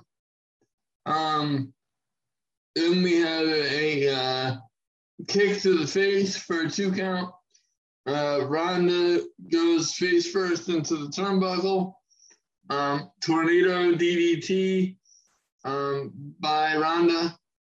Uh, then we have a Charlotte coming back with a spear. Um, a back suplex um, by Charlotte. She tips up and delivers that infamous botched moonsault that is absolutely fucking terrible even when she went for the second roll, when she hit the mat, she still missed, and the commentary had to cover up for her. Um, then we have a sudden um, snap suplex. Uh, Ronda goes in the of woe. She sits up, gets knocked back down, says, "Hello, how you doing?" Um, does Charlotte to Ronda in that one. That was actually funny if you go back and take a look at it. Um, but uh, then once she gets off the rope, uh, we get an arm drag off the top. Um, and then Ronda gets hit with a big boot by Charlotte. another um, scoop suplex, ankle lock. Charlotte reverses, um, and then um, then after a little bit, um, Charlotte has, or I'm sorry, Ronda has Charlotte's leg, um, but she manages to escape. Um, then there's another reversal of the ankle lock. Lots of reversals in the finishing sequence. Uh, the figure eight was reversed, and then the two women end up on the apron where Flair hits the exploder into the barricade. Um, Charlotte hits another big boot. Um, and then uh, Rousey hits the Piper's Pit, broken up by a rope break back in the ring. Um, Ronda, uh, let's see, Ronda kicks out of natural selection, re- reverses figure eight. Does anybody else feel like the figure eight has completely replaced the natural selection? I can't even remember the last time I saw uh, Charlotte hit um, natural selection prior to Mania. Maybe it's just me. Um, the ref gets, um, or um, yeah, the ref gets speared, and then um, later on, later on, Charlotte hits the big boot um, for the three count, and it should be noted. Uh, this is going to play into the storyline later on because while the ref was knocked out, uh, Charlotte re- repeatedly uh, tapped out from the ankle lock. So once again, the the snake heel that Charlotte is, she gets away with a with a WrestleMania victory when she lost. I don't have a problem with that because she's a heel, but let, let it just be known that Charlotte lost. Um, as my uh, co-host re-enters the room, um, I will uh, try to cover airtime before I dive into um, WrestleMania Night 2, and, and I will give you a commentary of what he's doing as he's getting ready to sit back down. He has made eye contact with the camera. what is going on? What? Laughing at my face, and we, and we are back. Elio, I'm here. you, you lucky little fucker. You leave as I'm getting into the Charlotte match, and you return right after the Charlotte match. but that, that, that wasn't even. You're not even done with part with that one. No, no, no, I know. I know that you get. So r- right on, right on schedule. Well. Did, did I hear you say that uh, Charlotte lost? No, no, I, I was no, I was reminding the people that she tapped out while the ref was down, Oh, right, yeah. so that's Yeah, gonna yeah, yeah. play into the storyline later on. I, I hate matches that that uh, include like a ref bump like that one. Well, the end, the ending is what took me out of the match to begin with. The match really wasn't that bad. Um. Oh, I'm sorry. You weren't taking pills. You were grabbing refreshments. Oh, you. Yeah, I see your little game here. I grabbed the refreshments before I come on. No. I, I I to go get my adapter, which I was plugging in. That's why you saw me standing up. But anyway, so um, thank God this wasn't the main event of the evening because Stone Cold Steve Austin and Kevin Owens. I love Kevin Owens, especially after something I saw uh, prior to um, prior to WrestleMania um, going on the air. Um, he released a video on Twitter. Now, obviously, Oh, uh-huh. Are you referring to that one where he was in the ring? He was talking about uh, this. Uh, Yes. his, uh, yeah. Now, obviously, ladies and gentlemen, on the air, you know, Kevin Owens is a, is a massive heel and everybody wants to punch him in the face. Yep. And obviously, you see him get stunned at WrestleMania and whatever, what have. But the actual human being, Kevin Owens, just he seems like the coolest guy ever. He, I mean, I mean, like, how could you not like this guy? Now, I have been following Kevin Owens for years prior to him even coming in to WWE. You know, I was, um, I was. I don't, I don't know if you, uh, the, you you have Tubi, I'm sure, on your TV, right? I ha- do I have what? Tubi. Yeah. Yeah, look, look, look up. Uh, there's a Kevin Owens uh, video on there. The Canadian Warrior. It has Oh. all. It ha, It's just like a, an hour of all of his matches for outside of WWE. Oh, cool. That's awesome. Yeah. I'll definitely have to think like that. But you know, he was for for all of his assholish tendencies on air. He he was so excited about this match, and he was like lost for words as to how cool it was for him to be, you know, interacting with Stone Cold at WrestleMania. So before this even goes on the air, I am so pumped up for this. And, um, you know, I, and I have to say, several people, including someone who I've grown to really just have an adverse reaction to, and I, I've never met him in, in real life. He could be a nice guy, but in terms of in terms of wrestling opinions, you know who I really can't stand? Who? Bully Ray. Oh fuck, Bully Ray. He. Fuck, Well, let me. fuck, fuck him and his bullshit opinions. He, he is so stupid. Well, but like, you know, he's going off on this about about how Charlotte should be in the main event, and you know he understands it's Stone Cold Steve Austin, but current talent should be in the main event. Whatever. I'm like Steve, or or Bubba, whatever the fuck your name is. Mark. Um, yeah, 'cause that's uh, what he. yeah. That's what he is. Mark, Mark, how how fitting. Yeah. I'm uh, I'm like Bubba.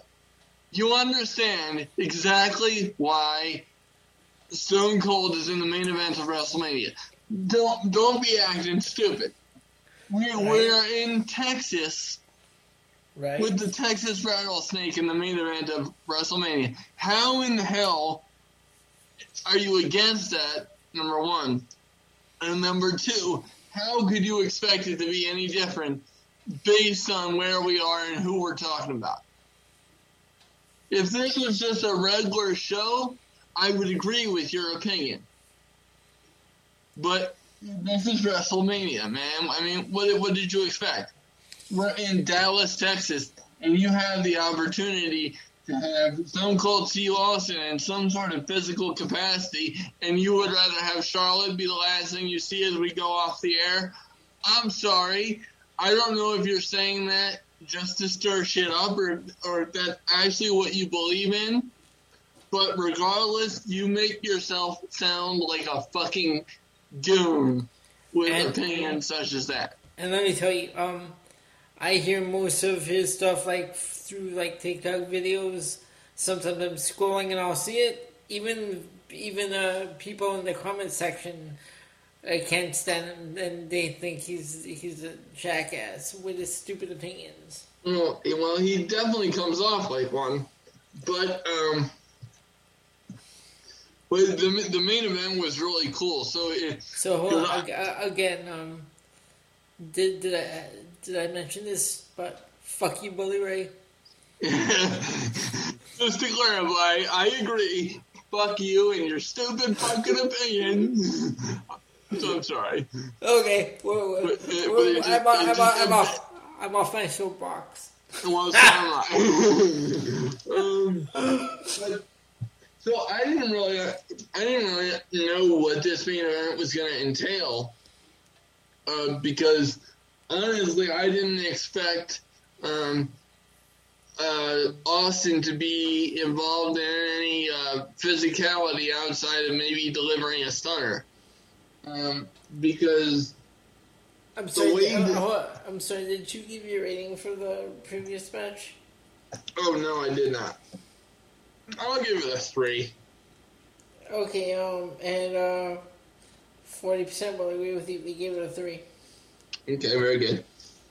So then, then, like I said, I really didn't know what this KO show was going to morph into because I didn't expect uh, Austin to get involved in any physical, you know, capacity outside of you know hitting a center. Um, and apparently, Mr. Austin has been training his ass off because number one, he looked fantastic. The guy looks like he hasn't aged a day since 2003.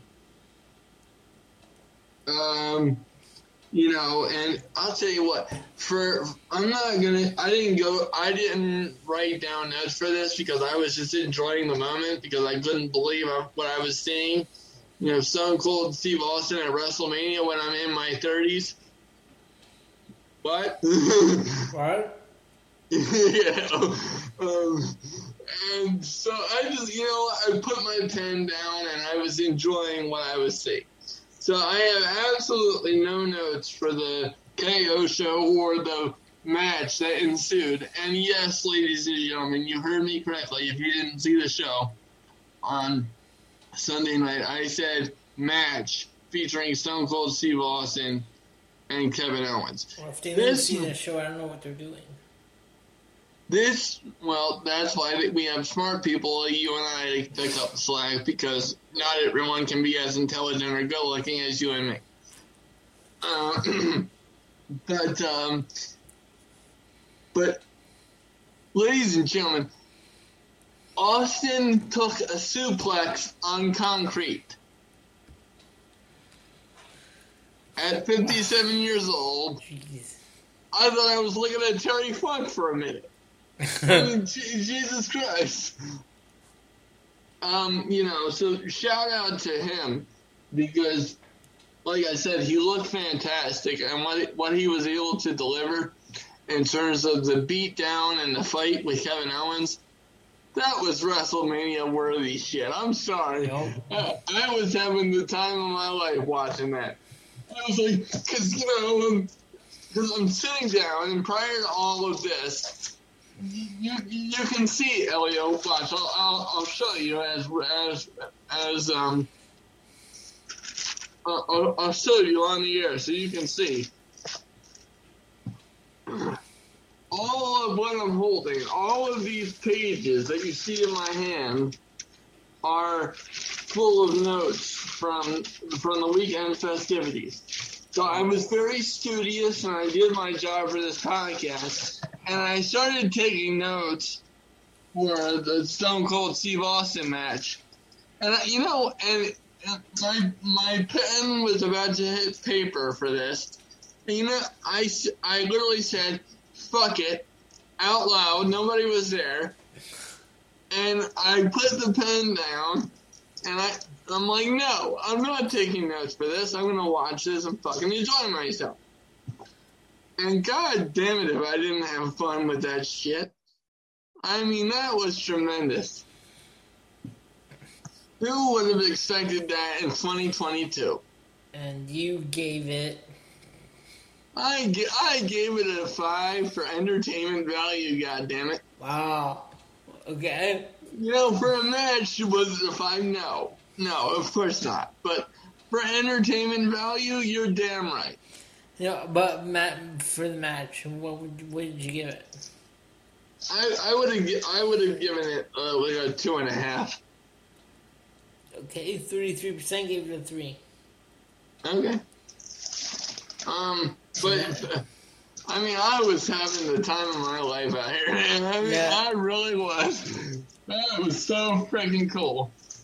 Um, and um, and you know, not surprisingly, this was not the only Austin sighting that we had for WrestleMania weekend. Nope. Um, so Um, should we start with WrestleMania Night 2? Yep, and let me just pull up the notes here. So WrestleMania Night Two. All right, and uh, we start things off with the Raw Tag Team Championship. RK Bros, Street Profits, and Alpha Academy. So I, I admit that I was a little bit late in starting to take notes for this because I was um, I was getting my snacks ready and all of that before the uh, show started, and I was just kind of running uh, to deal with dogs and whatever the hell else. Um, so I started a little bit late, but I caught the um, the ending segment. This was Uh, this was a great match. Yes, it was. I'll And- tell you. I'll tell before you go on. I'll tell you my hi- my high points. The in sync uh, double DDTs that Orton and Riddle hit on the Street Profits, and the RKO's from the top rope. Absolutely, and I, I definitely have uh, those in my notes because the closing sequence of of this match was really what um, put it over the top uh, for for me in terms of uh, entertainment value. So we have a bro to sleep by Riddle. Um, Orton tags himself in, or Orton gets tagged in, excuse me, and his his signature backdrops t- on the table twice. I believe I believe that this was on, uh, unless I'm very much mistaken, I believe that these were on the Street Profits. Um, and then we have um, the um, stereo draping DDTs that Elio was talking about. And then we have a back elbow by Otis into a double team, a massive blockbuster by the Street Profits on uh, Gable, and then uh, um, and then Riddle hit, hits it on Dawkins. Those were the um, two parts, and then um, and then we have the, the consecutive top rope RKO's to retain the tag titles. The first one was by Riddle on Dawkins, and the second one was by Randy on Chad Gable. Um, and then at first, when they when they had this as the post match thing, I was kind of shaking my head, but then by the end of it, I was laughing and clapping. Um, at first, I was confused when uh, when Gable Stevenson or Gable Steveson, I'm sorry, I always want to say Stevenson, and then I have to correct myself and say Steveson. Um, but he was invited into the ring uh, by the Street Profits. Yeah, what, did you, Uh, what do you think of this guy though?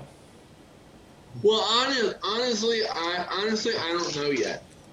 You you know, I have to I have to give uh, Stevenson a ton of credit um, because he is that legit. In terms of in terms of accolades, the only one that can beat him, in my opinion, is Brock Lesnar. And even, that, you know, the only thing that Brock Lesnar has that Stevenson doesn't have is the UFC title and the WWE title. And if you ask me, they're gonna hot shot this kid to the top within within 18 months to two years. I saw an article um, where they said um, they want to make him the next Brock Lesnar. Well, and um, and I, I could see that. I don't know if he has the body type um, to be the next Brock Lesnar, but um, but uh, you know that remains to be seen. Um, I can def- but I can definitely see that based on how he was presented because because before we even get to uh, I we forgot to mention how uh, WrestleMania Night Two kicked off um, b- before you know the triple threat match. Um, so Triple H comes out with his with his boots, uh, and Yeah. uh, puts them in the ring and, and says, you know, I just wanted to say uh, thank you the best way I knew how, um, you know, by welcoming you all to WrestleMania. And um, this was one thing that we did not cover um, last week on our WrestleMania pre-show that I wish I had, but we just had so much going on that um, it got lost in the shuffle. But um, so so I, we mentioned how um, I think we mentioned how Triple H appeared on ESPN with Stephen A. Smith Yeah. to to address his his recent health issues that had kept him out of WWE for six months, and that he had he had to officially announce his in-ring retirement. Now, I think that we all pretty much knew that that um, that Triple H was done, especially after the fiasco in Saudi Arabia with Undertaker and Kane. But having said that, nobody wants to see um, nobody wants to see anybody, let alone someone the caliber of a Triple H, uh, be taken out by something like that. Um, and given his heart issues, um, he really, um, he even said he came um, very, very close to death. So I'm glad that we are not eulogizing uh, Triple H tonight, and um, that we can say that he had an awesome moment at WrestleMania the way that he deserves to. Um, because you know, if anyone deserved that moment, um, then it's hard to argue that one of those guys is not Triple H. Um, and uh, you know, he he hugged his kid and he um, high fived uh, Stevenson on his way to the ring, and um, you know when when when you know yes, I saw him carry them out, and I knew what he was going to do, but it never fails to be a powerful image to me, uh, seeing somebody's boots in the middle of the ring. Uh, last time I saw that was WrestleMania 33 with The Undertaker, and I was damn near crying. And the only reason why I wasn't crying with Triple H was because I knew that he was doing this for his health, number one. And number two, I was so goddamn relieved that I wasn't mourning this guy's death. Um, because, you know, the fact that he can, that he can still be around wrestling and more importantly, be with his family. Uh, that's what's most important to me. And, uh, Yep. if, any- if anything, if anything teared me up, um, it was seeing him hug his daughters at ringside because I remember him saying, um, you know, there there was a moment in time there where it's like, am, am I going to see my kids again?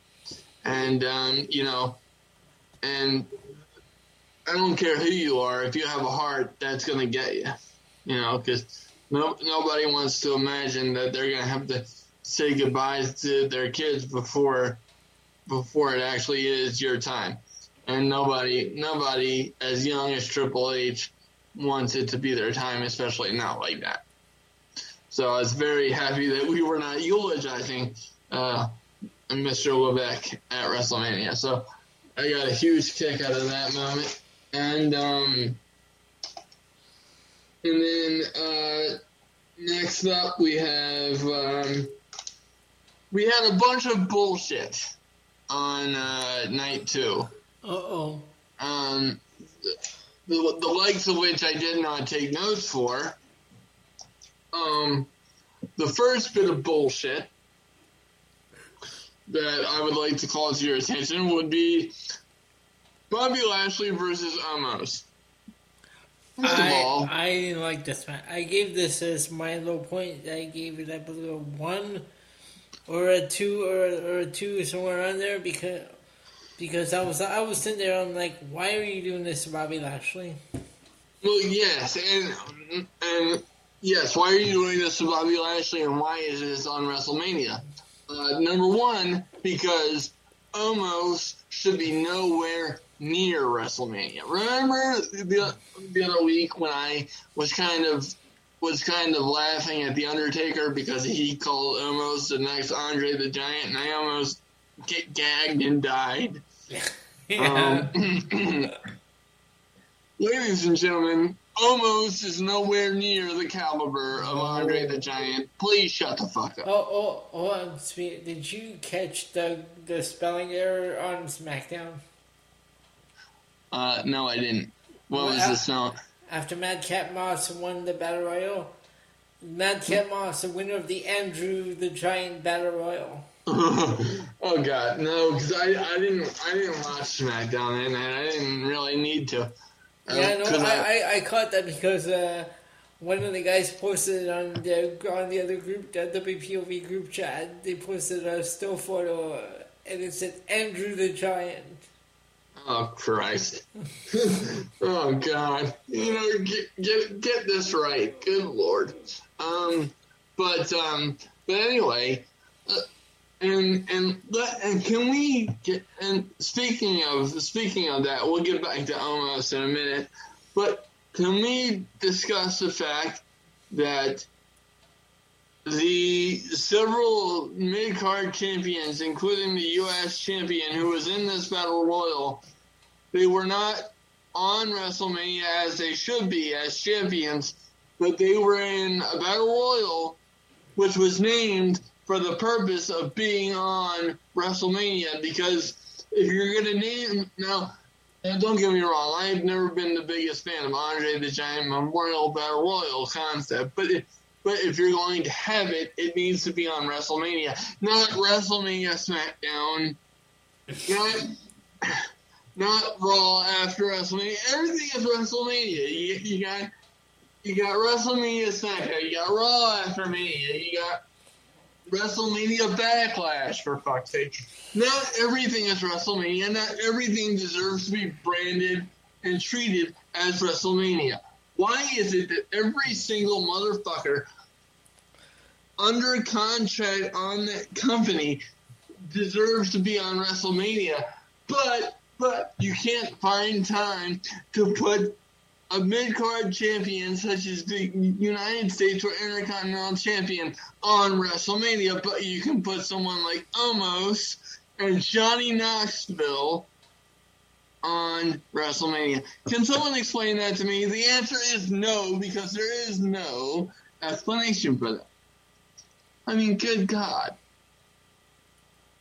Am I missing something here? No. you know, Jesus Christ. Now, now, I'm sure you noticed that my voice is raised several thousand decibels. I would have But- put uh, New Day and Sheamus Ridge Holland on the kickoff show and made room for one of the two champions.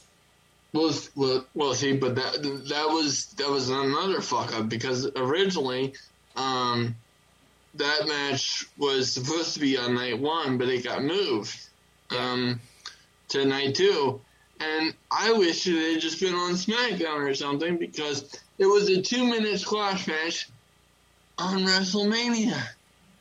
WrestleMania. But but bet you get to see Butch. Fuck Butch.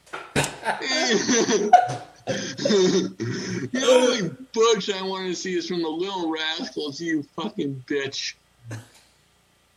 You know, what, what what is it? What is it that the New Day said? Butch, bitch, and, and what whatever. Um, no, there were three B's. One was Butch, one was bitch, and I forget the other one. Um, because I didn't watch SmackDown or Rampage uh, on Friday. Um, but yeah, it, it's just an absolute joke. Um, and and Omos like I said, he he's not he doesn't have it. I did find it funny that Lashley was trying to put the Hurt Lock on him. Yeah, good luck with that, Bobby. Good luck with that. That's all I have to say about that. And then next up, Hold on, give this one a rating. do I have to?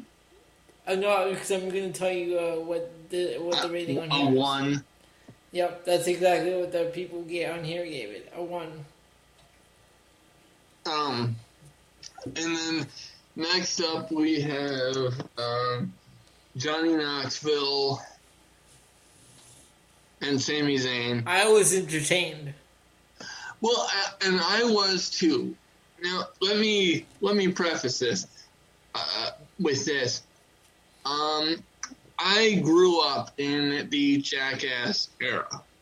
Um, was I a fan of it? Not really, but I chuckled from time to time.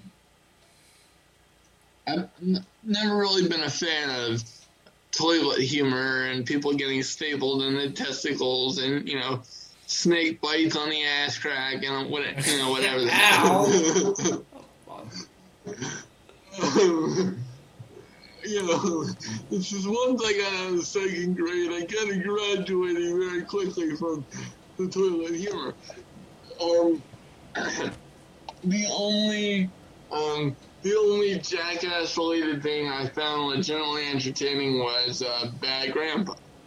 Um, that was actually pretty funny. But that being said, um, it was entertaining. I did chuckle um, throughout this match. With, you know, with the end it with the giant mousetrap and Chris Pontius in a thong was something I didn't need to see um, ever in life, let alone a, a nationally uh, televised pay per view, or I should say internationally. Uh, Did you see the meme that was going around afterwards? no, I'm Mark glad I Henry, didn't. Mark Henry Mae, Mae Young's hand made an appearance. oh god. Yeah. Okay, yeah, I did see that then. Um and uh you know, shout out to Sami, Sami Zayn for being willing to do that because if I if I had been in his position, I'm like, you gotta be kidding me. I, you know, I would not have done that. They they must have upped his pay cut for WrestleMania or something. Because, you know, that's that's just and look, and I'm not knocking Johnny Knoxville. Johnny Knoxville did what Johnny Knoxville does. You know, I'm I'm not knocking him at all. If they, if they wanted to bring him in for that, that that's fine. But it, doesn't belong on WrestleMania. They they should have, you know, um, stopped the Johnny Knoxville shit at the Royal Rumble. Um, because at least at the Royal Rumble, he did what he was supposed to do. It's like everyone's finisher and got the fuck out of there. You know, but do I think this should have been on WrestleMania? Hell no. Uh, speaking of WrestleMania, the next match after this was the um, Well, sixty percent gave it a four. go fuck yourself. Go GFY, courtesy of Chris Jericho. You can't Or- see that. That's Jericho trademarked it. or or very okay. Um, fuck you, courtesy of Ben Pierce and Elio Canella of the PNC Progression Wrestling Podcast. Um, you know, I, it's it's it's just not my cup of tea. Um. Now, speaking of not my cup of tea, we have a fatal four way for the most useless, well, arguably the most useless titles in all of professional wrestling, and the only title that could possibly pass up the women's tag team titles in terms of being more useless is the 24 7 title. Now, I, now, I can say that we didn't see the 24 7 title on WrestleMania, thank God for small miracles. But um, we did see the next most useless, that being uh, the the women's tag team champions ch- championships that go between SmackDown and Raw and whatever. Now, you know, the only high point of this match was the fact that Sasha and Naomi won this thing, which means that those titles do have some sort of importance now based on who holds them. Now, um, but that's the most I can say is that I'm happy for Sasha Banks and Naomi. And believe it or not, I saw this floating around social media. Um, this was Sasha Banks' first victory at WrestleMania, which blew my mind. But if if if that's the case, then good for her. You know, she had an awesome moment last year with Bianca, and she wins the title with one of her friends this year. So that's that's cool. But I still think the, the, women's tag titles and so on and so forth uh, should not exist. Um, and then moving on to the next match, which I actually uh, did take notes on, we have AJ Styles versus Edge. Um, this was one of my high points of of the evening. Um, you know, have we seen this match, this kind of match before with Edge? Yes. Um, but I love I love this version of Edge as a heel.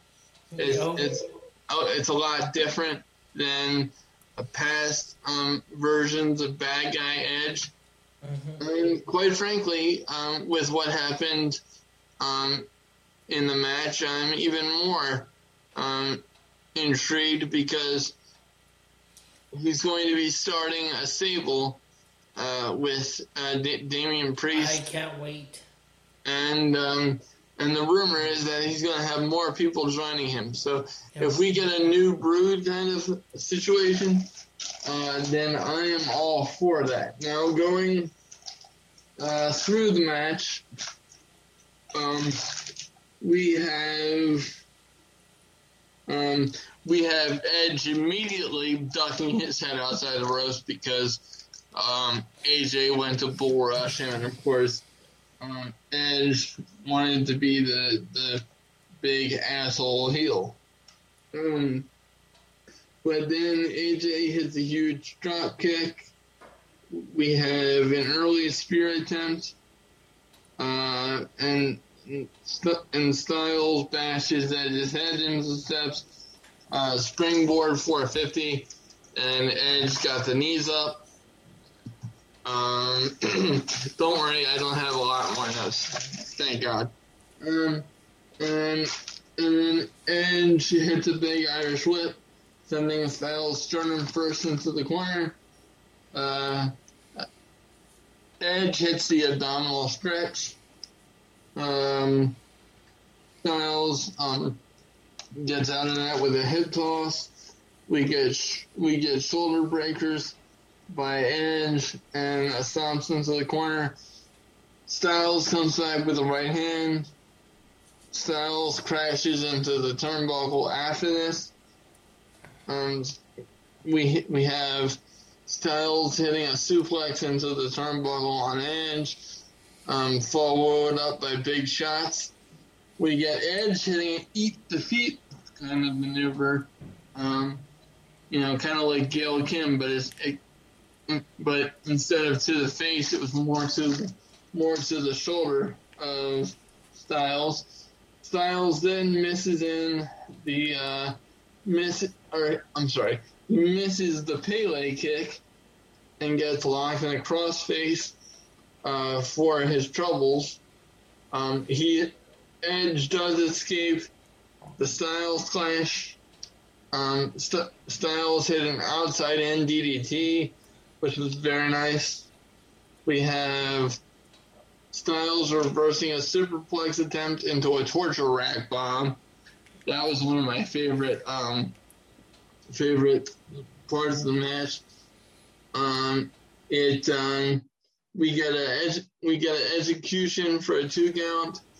Uh, then a German suplex to Styles. Everything breaks down into a slugfest. AJ hits the Pele kick.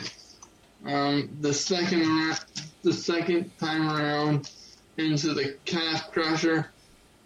Springboard power bomb by Styles for a near fall. AJ hits a superplex on the apron, which that that move always makes me nervous. I don't know about you, Elio, but whenever I see like a superplex to the apron or like a burning hammer or whatever, any, any move on the apron makes me nervous exactly. I, I agree. Um, and then uh, and then AJ hits um, a Styles clash after reversing a spear, um, but then um, then Edge capitalizes on Damian Priest's interference and hits the spear out of midair as um, as Styles was going for the uh, phenomenal forearm to get the three count, and I am very excited for Priest and Styles. Yep. Uh, next up, this is where night two got really fun. Oh yeah. This next match was fun. Next up, we have Austin Theory versus Pat McAfee, and um, No, hold on. We missed one. We have uh, Wharton uh, Kingston. Well, that yeah, but that was a two-minute squash match. We already Oh covered. yeah, we already did that. Yeah, this is true. Yeah. So next up we have Theory versus McAfee. Um, and uh, I don't care what you say. McAfee is a lot of fun. Yeah, it is. You know when he when he first came in you hear against something off air yeah. because fuck Um, some people. Go on. I love this show. I'm, I'm having a lot of fun. I think we're we're like you know almost three hours into this thing. I don't even care. Um, what is your uh, what is your uh, timer say on there? Three oh seven. Oh yeah, so we are definitely approaching record territory. Um, but uh, yeah, so big big shots by McAfee to start um, the match. Um, a shot to the throat by Theory. This this shot to the throat thing is really turning into a theme between Becky and Bianca and uh, and Theory and McAfee. Um, and then we have a knee to the back. Uh, top rope spinning elbow by McAfee. This guy's a freak. He, he doesn't care. he, doesn't give a, he doesn't give a fuck. You're talking about Darby Allin. What, what about a guy who's not even a wrestler doing a top rope Uh, spinning I? I, I like when uh, Pat had the headset on. He was slamming Theory's head into the announce table. Yeah, that kind of remi- reminded me of The Rock, and also um, Booker T did a did a similar shtick when he was in uh, TNA. He did a he was doing commentary as he was beating people down. Um, so that, that was kind of funny. And then we have um, a suplex, two of them by Theory. Uh, then um, Pat reverses the second one into a suplex of his own. Um, Theory goes bouncing off the announce table. Um, Pat misses a swanton. Um, Theory tries to capitalize with a near fall. Backflip off the rope into superplex uh, by Pat for the near fall. Uh, shots to the knees. And then um, Austin Theory tries to hit his finisher, which he calls the A Town Down. I think I think Usher would like royalties for that. You know, Jesus Christ, Austin, you seem like you've been in the clubs a few times. I think you would understand why Usher wants his royalties. Have you heard of his? Have you heard his theme? His new theme? I don't think so. Oh god. Okay, it's. Uh, I think I added it to the playlist. Then it's going to be added to this new one I'm redoing. Okay, very good. Well, I look forward to its de- debut on the soon to be returning uh, and full fledged wrestling roulette. Um, but luckily, Pat McAfee reversed uh, the ATD into a three count and gets his WrestleMania victory, thereby joining an exclusive club, which include which includes him and Michael Cole as announcers who have won uh, WrestleMania matches. Now, this was not um, this was not Pat's only match of the evening, as he went one on one with Mr. McMahon because Mr. McMahon was at ringside uh, for his for his uh, match against Austin Theory, and uh, Pat started talking a little too much, and then um, you know a 76 year old man wanted to get in the ring at uh, at WrestleMania and beat a 34 year old man. I'm not sure how that works, but you know this is Mr. McMahon in WrestleMania. So of course, uh, Mr. McMahon got his comeuppance um, at the expense of Austin Theory, but have no fear, ladies and gentlemen, because Stone Cold Steve Austin comes out and, and let me let me explain something folks. Austin Theory took one of the best stunners I have ever seen. He sold that son of a bitch and he went flying. But you would think that as a man who has been taking stunners since 1997, September 22nd, 1997, to be exact, that McMahon would know how to take a stunner. Um, you're on you're on mute. I, I, I, think Austin was being careful on with him. Yeah, but um, yeah, but that that that didn't that, that was a that might have been the worst looking stunner I've ever seen. But anyway, yeah. I mean the man's eighty years old. Come on. Well, just just about. So anyway. Um, so yeah, I think it was a bit of both. Uh, I think he took that stunner the wrong way, and also Austin was trying to protect him. Yeah. Well, I can understand that. Um, but then, um, you know, before we get into the main event, let me ask you a question. Mm-hmm. And and it's gonna sound like a joke, but it's really not. Do you do you like the way that this feud between Roman and Brock was built? Not really. It's uh, it's been slow and uh, and uh, the build has been slow and the match didn't wasn't uh, the greatest WrestleMania match of all time, as they like to tell us. Well, no, and and that brings up my first point, ladies and gentlemen. And like I said, we're probably going to have our longest show of all time here, but it, it is a WrestleMania post show, so give, give us a break. We're doing the best we can to entertain you and give you a good show at the same time. Um, but um, first of all, that kind of distinction, you can't say that and then not deliver that. Yep. Because one, you're you're putting your product behind the eight ball. Number one, because you know it's very hard for anything to be the greatest of all time uh, number number two, um, you're putting your performers behind the eight ball the second that you say that, because yes, it is Roman versus Brock, but let's be honest, and I'll say this especially for Brock, uh, you know, and and hopefully he's in a good mood and drinking some Jack, and he won't kill me for this. Uh, but um, But, you know, if you've seen one Brock match, you've seen all the Brock matches. It's the same match.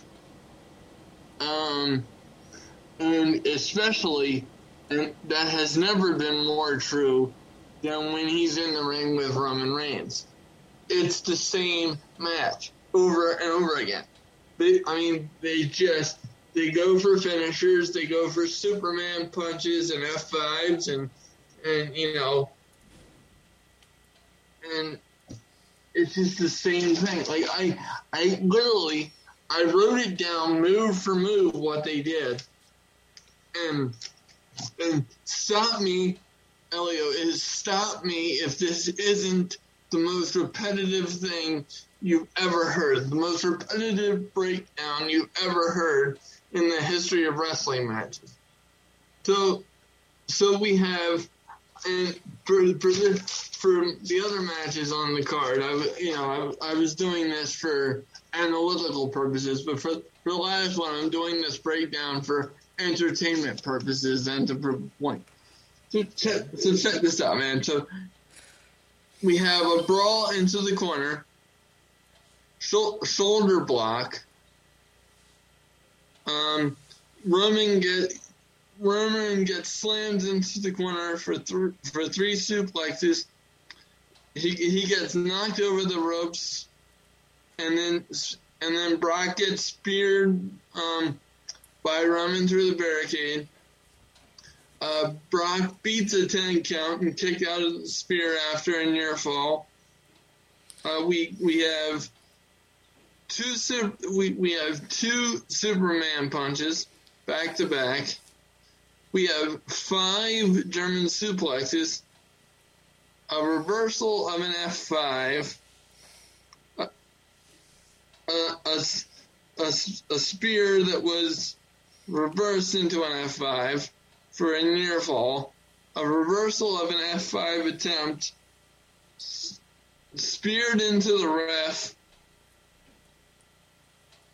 you know, uh, a, a low blow by um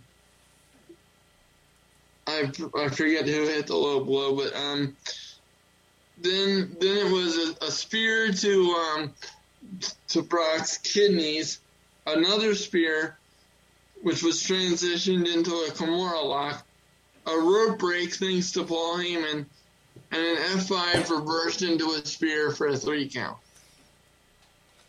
That was boring, just hearing that match. I mean, good God. I mean, ladies it, and gentlemen, I am not making that up. Move for move. It was an was, okay. It was an okay match. It wasn't the greatest match of all time. It wasn't even a good match, in my opinion. Why do and why do I say that?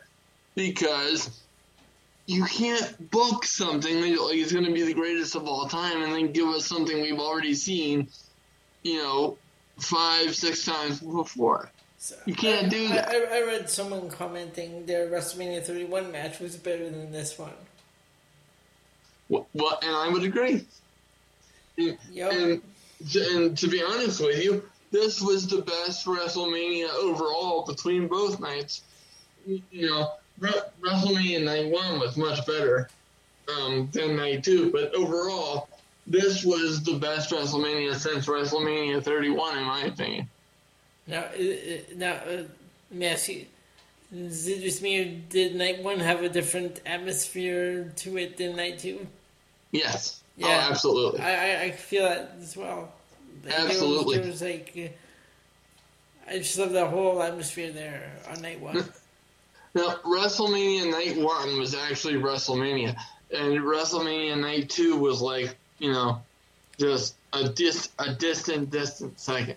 Um, now, don't get me wrong. Like, I I kind of like the two night um, approach for WrestleMania because for years prior to that, it, it, I would be sitting on my best friend's couch, falling asleep by the time we got to the important matches. I'm not even talking the main event. I'm, I'm talking some of the marquee matches. I'd be sitting there, you know, doing this, you know, on his couch. Um, but um, but I think I think one of the drawbacks of having um, a two night WrestleMania is exactly what we saw. Um, you know, you have you have the first night get, getting loaded up because you're trying to set the tone, mm-hmm. and then you have night two that comes off as being much less important because you have filler trying to make it seem as important and epic as night one, and it just doesn't end that way.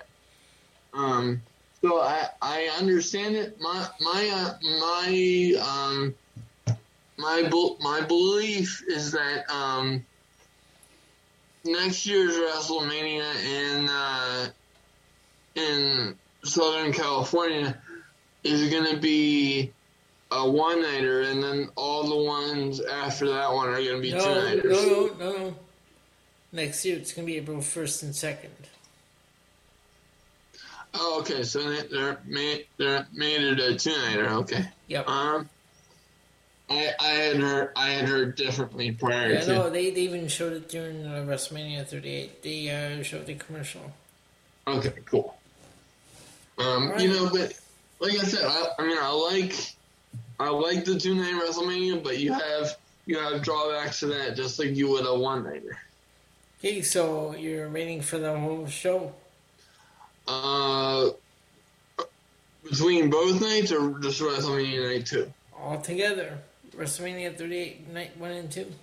Uh, well, I would I would have to give it a, a, uh, six point five.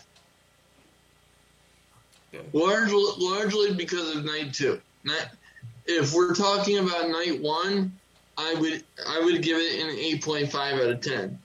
But because of night two, it gets knocked down to a six point five. Let me see what they gave it on that website. So, the whole show, so, um, actually, uh, night two got 77. Got a, got a four for night two. Let me check night one.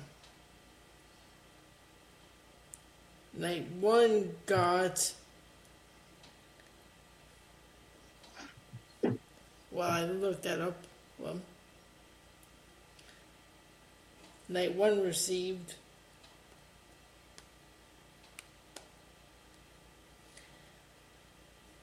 as a whole for night one. Uh, another, yeah, okay. It also night one got a four. They both got four stars. Oh, well, that that no no no you you, you what? There's no there's no possible way that you can put um, night two on equal footing with night one. No, There's, it's not it's not possible. Someone was smoking some good weed when they were when they were watching night two. If that's the case, no, no. All right, so um, They, they, they were they were smoking weed in the bathroom with Matt Riddle. all right, so that that's all we have for WrestleMania.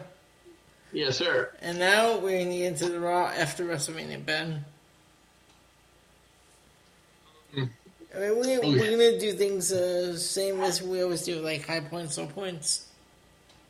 Yeah, let me let me pull up the um the Raw after Mania. You don't you don't even have to pause the um pause the Zoom call. Sorry to Um, sorry about that. Earlier, fans just now. I was trying to get uh, WrestleMania night one and two. That's one another thing about having two nights WrestleMania. You have to get night one and night two. Or you can just take notes like I did while you're actually watching the show. No, for the rating. Oh, okay. Cool. I had I because they they put them separately because night one rating and night two. I think they should have just done it as a whole with night one and two combined. Okay, so I well I agree. Um, so high points, I'll give I'll give the high point to uh, Cody Rhodes promo to open the show. That was a very good promo. That was tremendous. Um, I would give a low point to uh, Rhea Ripley and Liv Morgan versus Sasha Banks and Naomi. Oh, we Uh, need ne- that heel turn next week. What? We need that heel turn next week from Rhea Ripley, and I'm gonna tell you right now. I think she's going to be one of the one of the Edge's um, a, a member of Edge's stable. Oh, I would love that. Another another low point I had was the debut of Ezekiel, You know what? uh, Ben- Elias's little ben, brother. Ben, now look. Now look. exactly. We already have an LA Knight. Uh, well, yeah. I mean, he he looks like. I, I saw I saw comparisons to LA Knight, and I also saw. I I almost fell out of my chair when I read this. I saw a comparison to Ezekiel and and Stu Pickles from the Rugrats. you know, You want, you want know what I saw? I saw comparison to LA Knight and Damien Sandow. Uh, yeah, well, I can definitely, I can definitely see the Damien Sandow, but obviously, ladies and gentlemen, He's this Damien is, Sandow's little brother Ezekiel Sandow. Well, nah, he's Elias's little brother, but, uh, but it's just It's, it's, still stupid. I think, why are you doing know, this? but yeah, this is this is so stupid. Yeah, th- th- This is the very definition of DOA on the on the main roster. I mean, Oh good God. God. Uh, No, but the thing, the thing is, he was on the, he was already on the main roster. Like they, they brought him up with the same character of Elias, or Well, Drift or yeah. whatever. Then Why you gonna change it? because this is WWE and Vince McMahon, they don't know what the fuck to do. Jesus. Okay. So anyway, um, Kevin Owens was just as uh, confused as all of us, but yeah, that was a low point. See, I'm gonna, I'm gonna um, say I put the Kevin Owens as my high point, that part as my low point. So it's kind Yeah. of like a high point and low point at the same time. And an- another low point was Miz versus Dominic Mysterio. You had 26 seconds. Okay, well, we, we, we have to talk about the headline that you sent me because what the fuck? Uh, yeah, and uh, let me let me pull that up. Okay, Uh, just give, give me a second. Uh, you, you can uh, you can pretend like you're playing the Jeopardy theme. Do, do, do. you, you're you're such a nerd. Good God, you're such a nerd. Uh, do, do, do. okay, where is it? Um, right, I'll just I'll just go to your page so I can access the messages. Uh, there we are. Pardon, pardon a little pause. This is this, it's it's too good not to, not to bring this to you.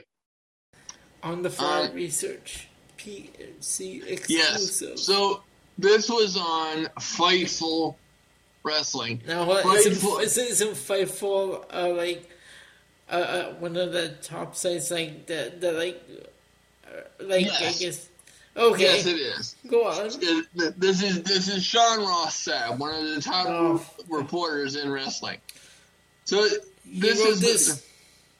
I, I don't know who wrote it, but that's who's in charge of the website. Okay, go on. So Veer comes hard on Dominic Mysterio, What? forces him to submit, and unloads on Rey Mysterio. What the fuck? What? You know, and, and I, I would even say the way that they handled Veer's debut was a low point. Oh, I didn't. You know, I didn't like that. No, I didn't either. I thought that was like Um, really bad. Like that was like I get it. Like the like the new the new star like makes their debut after match, but the way he debuted, it, wa- there was nothing there for me. Um, well, yeah, exactly. Um, and then another lo- another low point was um, Bron Breakker winning the NXT Championship on Raw for reasons we just went over. Yep. Um, like it, it's it's not necessary. Um, and I'll get I'll give a high point to the Edge's promo with Oh, um Jesus, I love that promo. with Damian Priest. That was really cool. Can I ask you a question. Yeah, You see how Edge has his hair styled now? yeah. Is it just me, or were you getting uh, Ministry Undertaker Ministry of Darkness vibes with the whole purple lighting and Edge's uh, the way Edge's new look?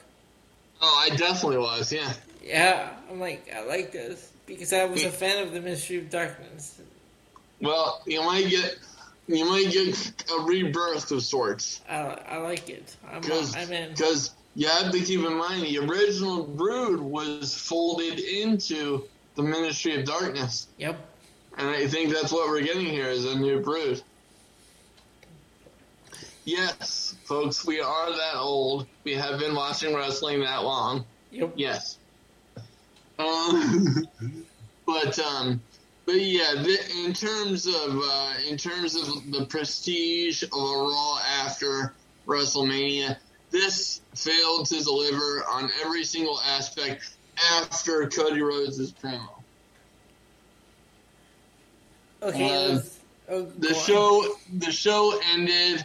I have to say this: the show ended with an in-ring promo by um, Roman Reigns. And so by default, that can't be a low point. I'm not saying it is, but I'm just, I'm just like, we've heard this promo before. Um, but, but yeah. Did you have anything to add in terms okay, of? so for for high points, I gave it to the Cody. Again, I gave it to the Kevin Owens promo just because, like what I said, it was both high point and low point. I gave another one to the Bianca promo. Okay. Um, the MVP promo. I like we've already seen this in Impact Wrestling. Bobby Lashley versus MVP. They already did this. Yeah, but I think I think they're doing it more for Omos because he needs something. And for low points, I'm uh, Carmella and Queen Zelina. I'm I'm done with this. Every time Carmella's out, they move shift the camera over to Corey Graves. Well, well, I think I think that'll end after because I think they're getting married today. Oh, thank and, God! And they already had the big make-out session on Raw last night, which Oh, which that was. Oh, that, I mean, if I wanted to watch stuff like that, I would go to Pornhub or something. Like, you know, What? It, it doesn't. You know, it doesn't need to be on. yeah, You know, Monday Night Raw. Yeah. Uh, okay. And and what what what what makes me fear is because several weeks ago, Corey Graves said that he and uh, um he and Carmella wanted to have their own version of the live sex celebration. oh my God! Just stop. I'm like, no, No one No, don't. that. I'd much rather see 2006 Lita than Carmella today. Oh my God! I, I mean, I would I would take Lita today over Carmella today. Right? you know.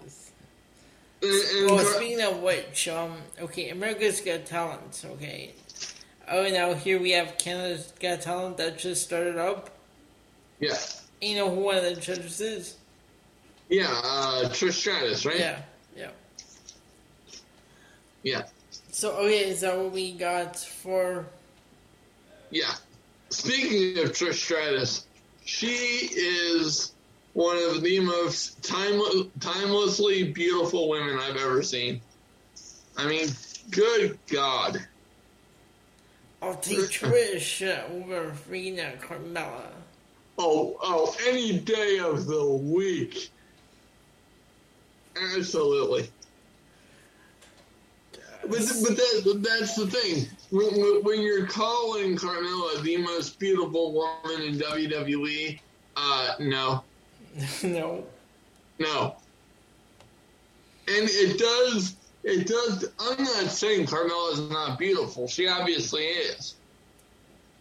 But, but this gimmick is just, it's not working. No, And, and, and, and this thing with Cody, and, or this thing with Corey Graves, I understand that it's a real life thing and they're in love, and, that, and that's great. I'm not taking that away from them. I don't need to see it on my TV. Nope. So, this is, is that what we have for Raw? Yes, sir.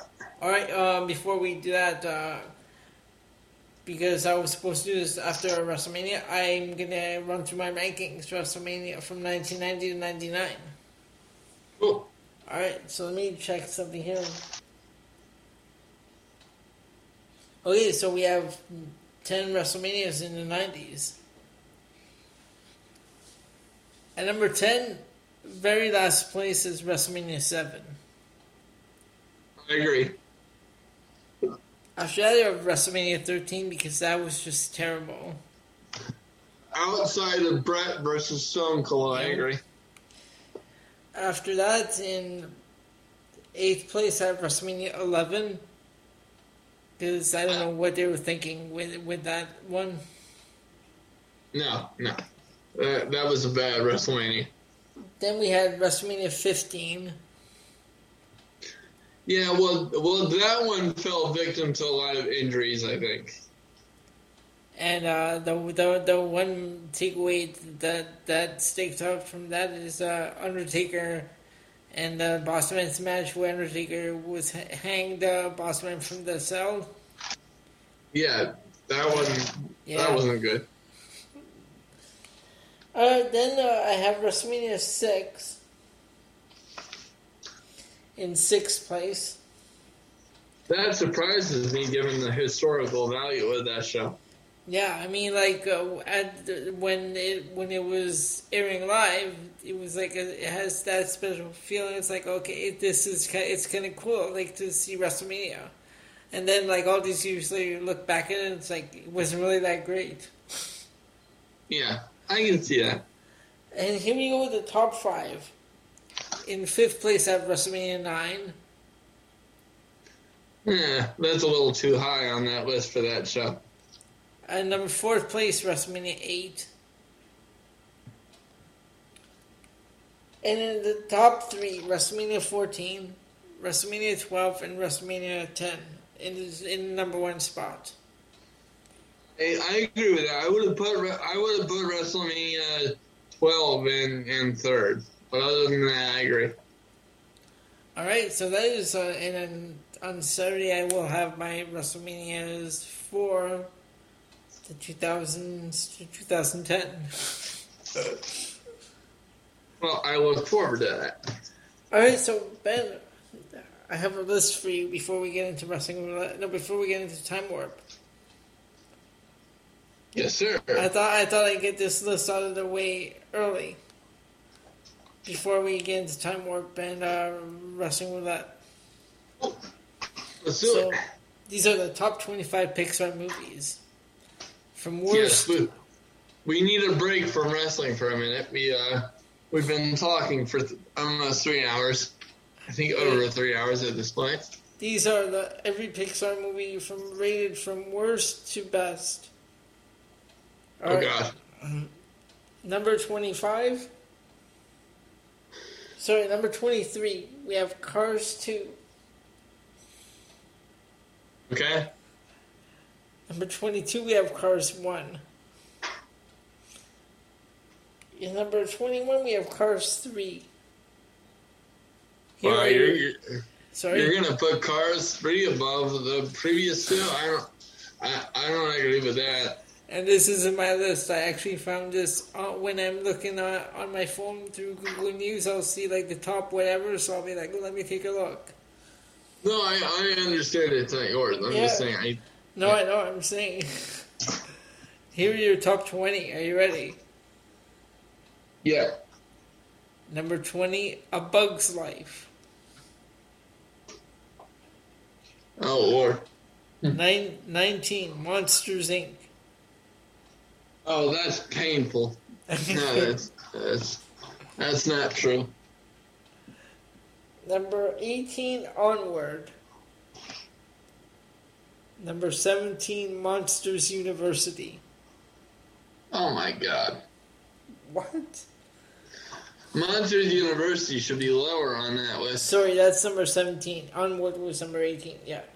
Number 16, Up. Oh boy. Uh, okay, number number 15, we have Ratatouille.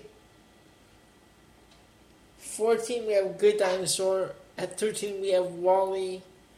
At 12, we have Brave. And at 11, we have Finding Dory. Finding Dory should be lower on the list. I'm sorry. Here are the top 10. Okay. Number 10, you have Inside Out. I've never even heard of that movie. Number 9, you have Soul. Okay. 8, you have Coco. And number 7, you have The Incredibles 2. And number 6, you have Toy Story 4. What? uh, what? what? Here are your top 5. I don't, I don't know if I'm ready for this. And number 5, you have Toy Story 1. Oh, fuck off. Fuck right off. Uh,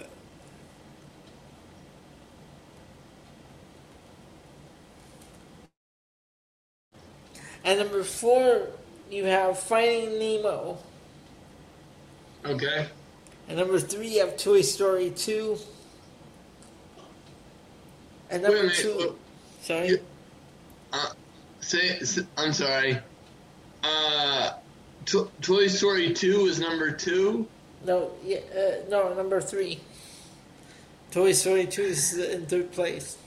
Okay, well you better you better start li- listing off some fucking classics if you don't want me to have a fucking heart attack.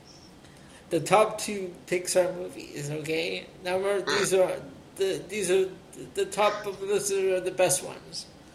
And number two, we have The Incredibles one.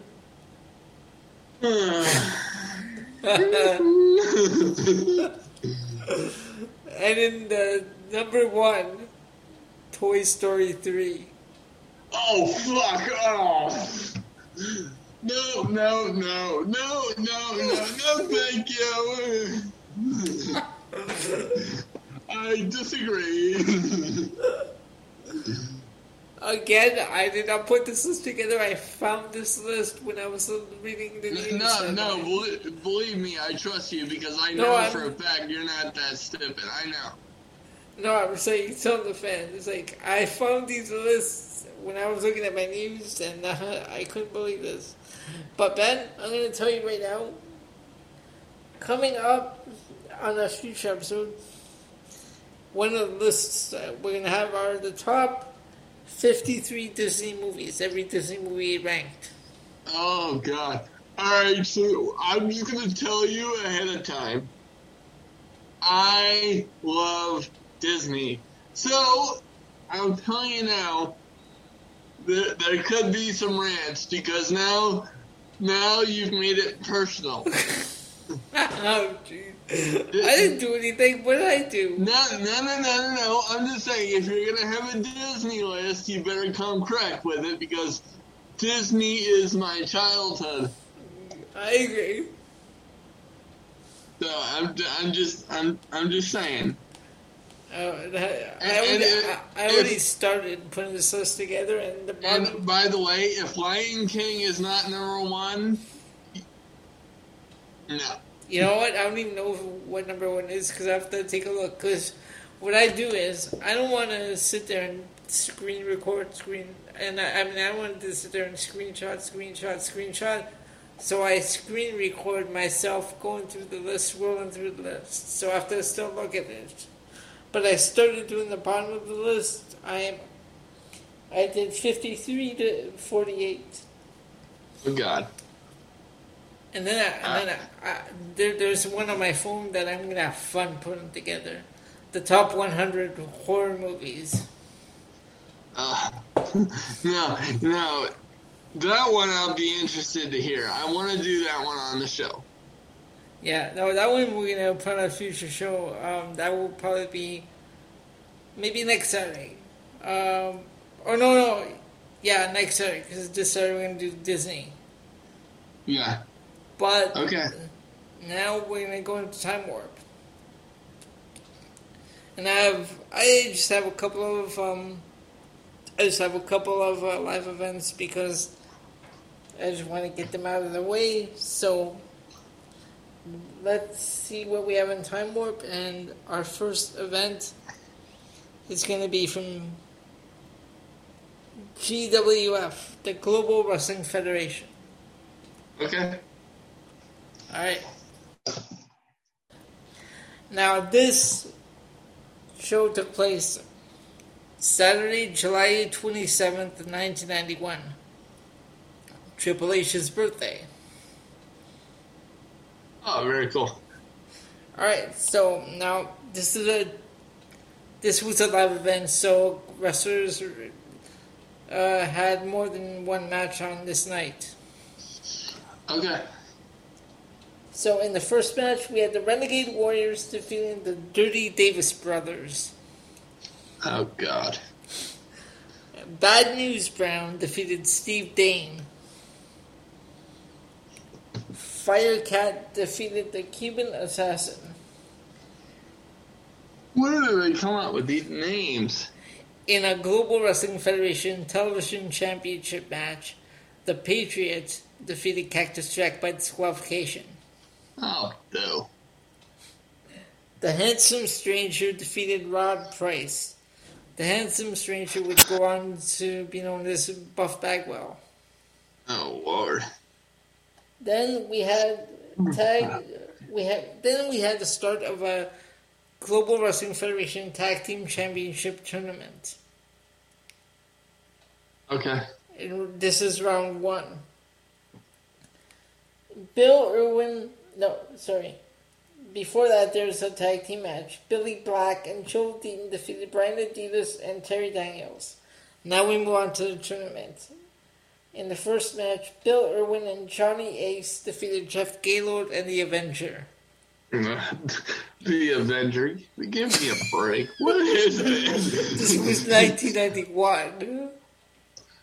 Good lord. Then we had Billy Black and Joel Deaton defeating Nightmares 1 and 2. Moving on to round 2, Johnny Ace didn't last too long because the Dirty Davis brothers defeated Bill Irwin and Johnny Ace by 12 occasion. Oh god. So he's out of the tournament.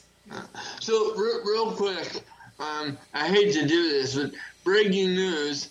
Um, remember how you said uh, that at the um, at um, Stand and Deliver, the women's tag team title switch hands. Yeah. They switch hands again because Toxic Attraction got them back. Why do they do this? Ben, why are you giving me spoilers? I haven't watched NXT. Well, you know, I'm just, I'm just saying, uh, what, what, what, what, what the fuck are they doing? Ladies and gentlemen, I didn't hear that. See, but it's good to know because I love Toxic Attraction. I love Raquel Gonzalez as well. uh, I'm sorry. Continue. Alright. Steve Simpson and Chris Walker defeated Stan Lane and Steve Cox.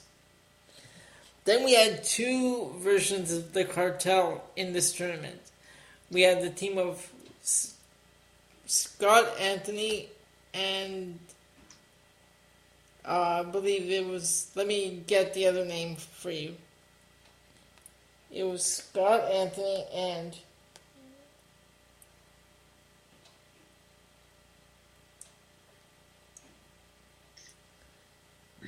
You know what? It doesn't matter. Hold on. It was Scott Anthony and Rip Rogers. Yeah, very good. Sorry? Very good. Yeah, it was, uh, okay, so there were two versions of the cartel in this tournament. Scott Anthony and Rip Rogers defeated Joel Deaton and Chaz in one match.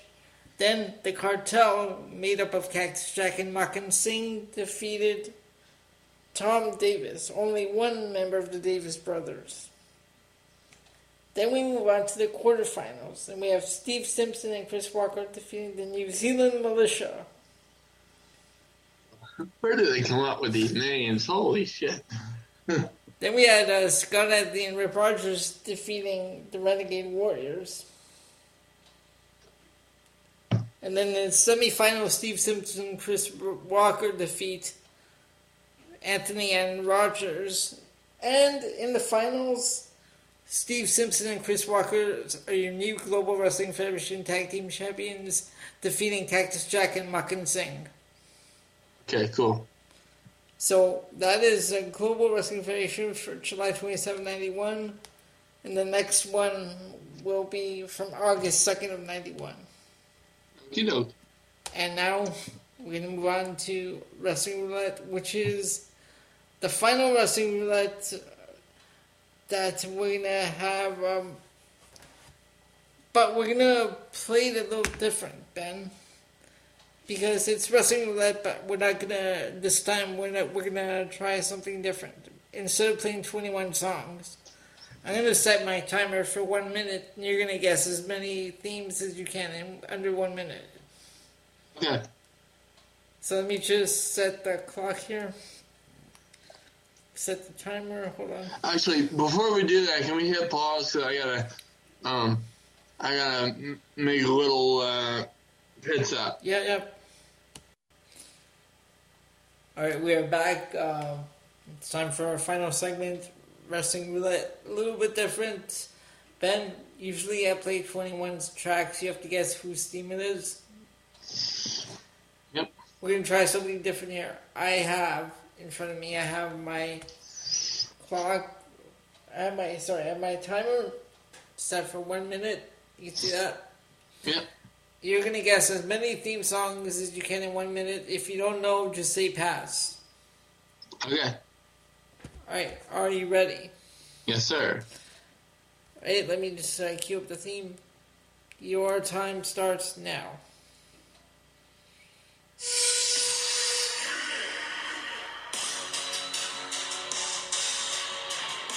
Nation of Domination. If you don't. Hold on. If you don't know, just say pass. Don't, like. You don't know, just pass. Okay. So, here we go.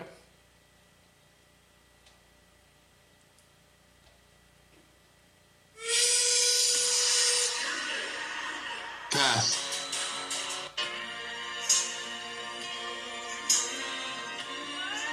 Pass.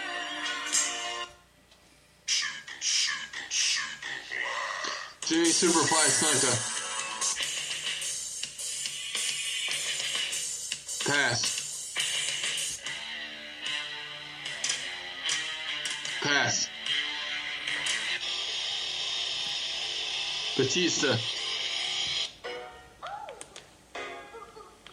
Pass. Triple H.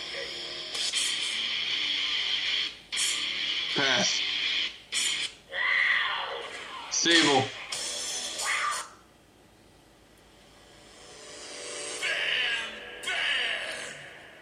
Bam Bam Bigelow. Bam Bam Bigelow, that is your time. Oh yeah. And that is your time. I didn't do too bad. You didn't do too bad at all. That was pretty good. Alright, um, Ben's we'll be right back to close out the show. Alright, Ben, one minute, you guessed five themes. That was just a test uh, be- to try this new format out. Well, I would say that wasn't too bad. No, and uh, I think what we're gonna do is we're gonna keep the old format as well. We're just gonna alternate between both uh, versions every week.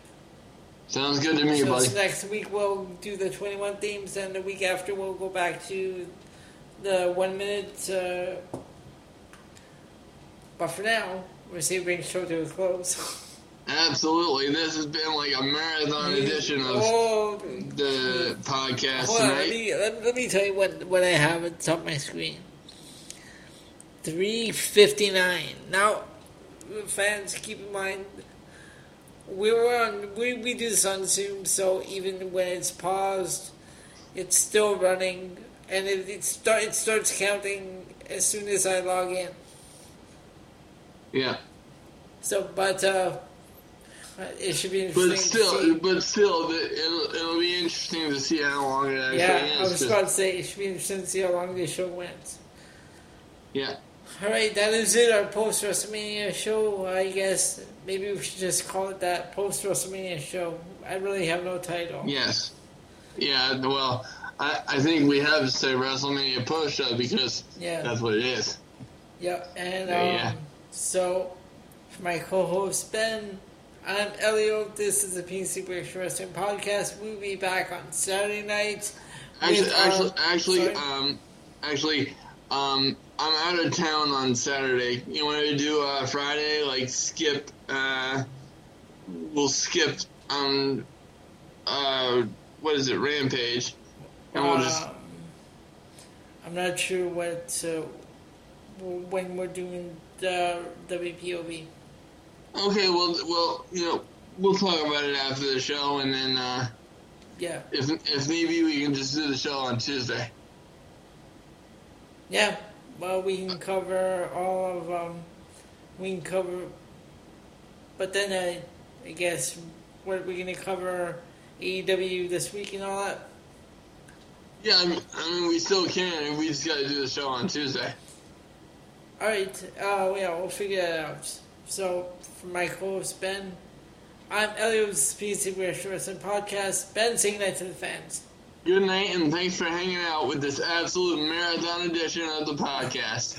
Our second since our season premiere.